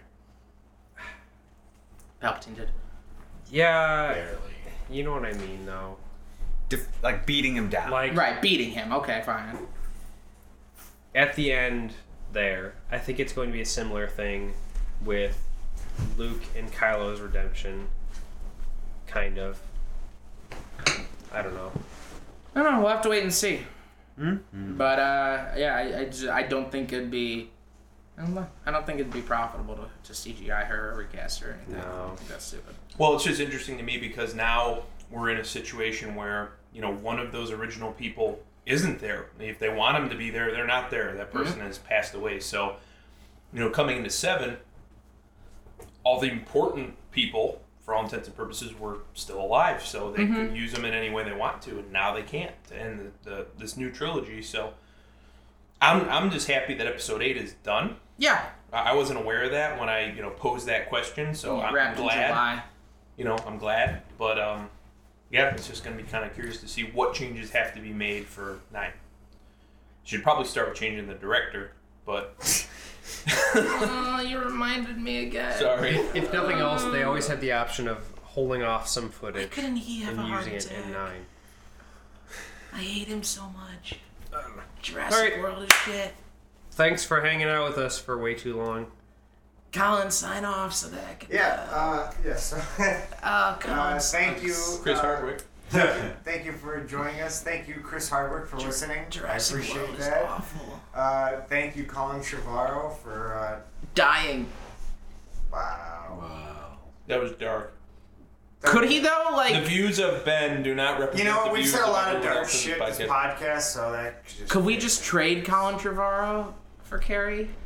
Let me just say, I'd, I'd make that trade. Thank you for I think backing me anybody in up. this room would make that trade. but let's just let's end on this. You know, um, you know, Carrie Fisher. We uh, we Yes. lost somebody uh, honestly, truly special. Um, you know, I've I've heard um, many things over the last few days. You know, uh, you know, much sympathy. Um, I've heard a lot of people on the opposite end of the spectrum, saying, you know, why are you mourning over a celebrity's death so much? You know, blah blah blah, this and that.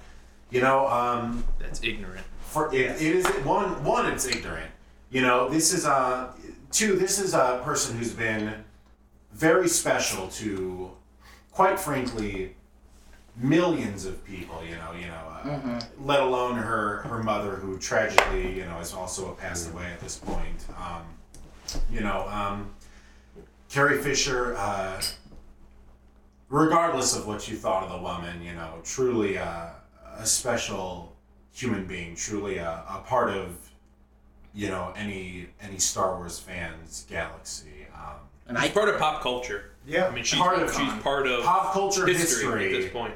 you know, um, it's it's it's so tragic that she's gone, you know, and uh, I, regardless of what direction they take with these movies, you know, I'm I'm sure, you know, every Star Wars fan, you know, in the galaxy is going to be sorely missing her. So, um, so so so this episode, you know, I I know we all feel it. This episode is um, this episode is for her, you know. Um, it, it absolutely is dedicated in honor to her. You know, Star Wars would be nothing, nothing without her. Um, so, you know, to Carrie Fisher, you know, we all wish you, uh, may, may the force be with you.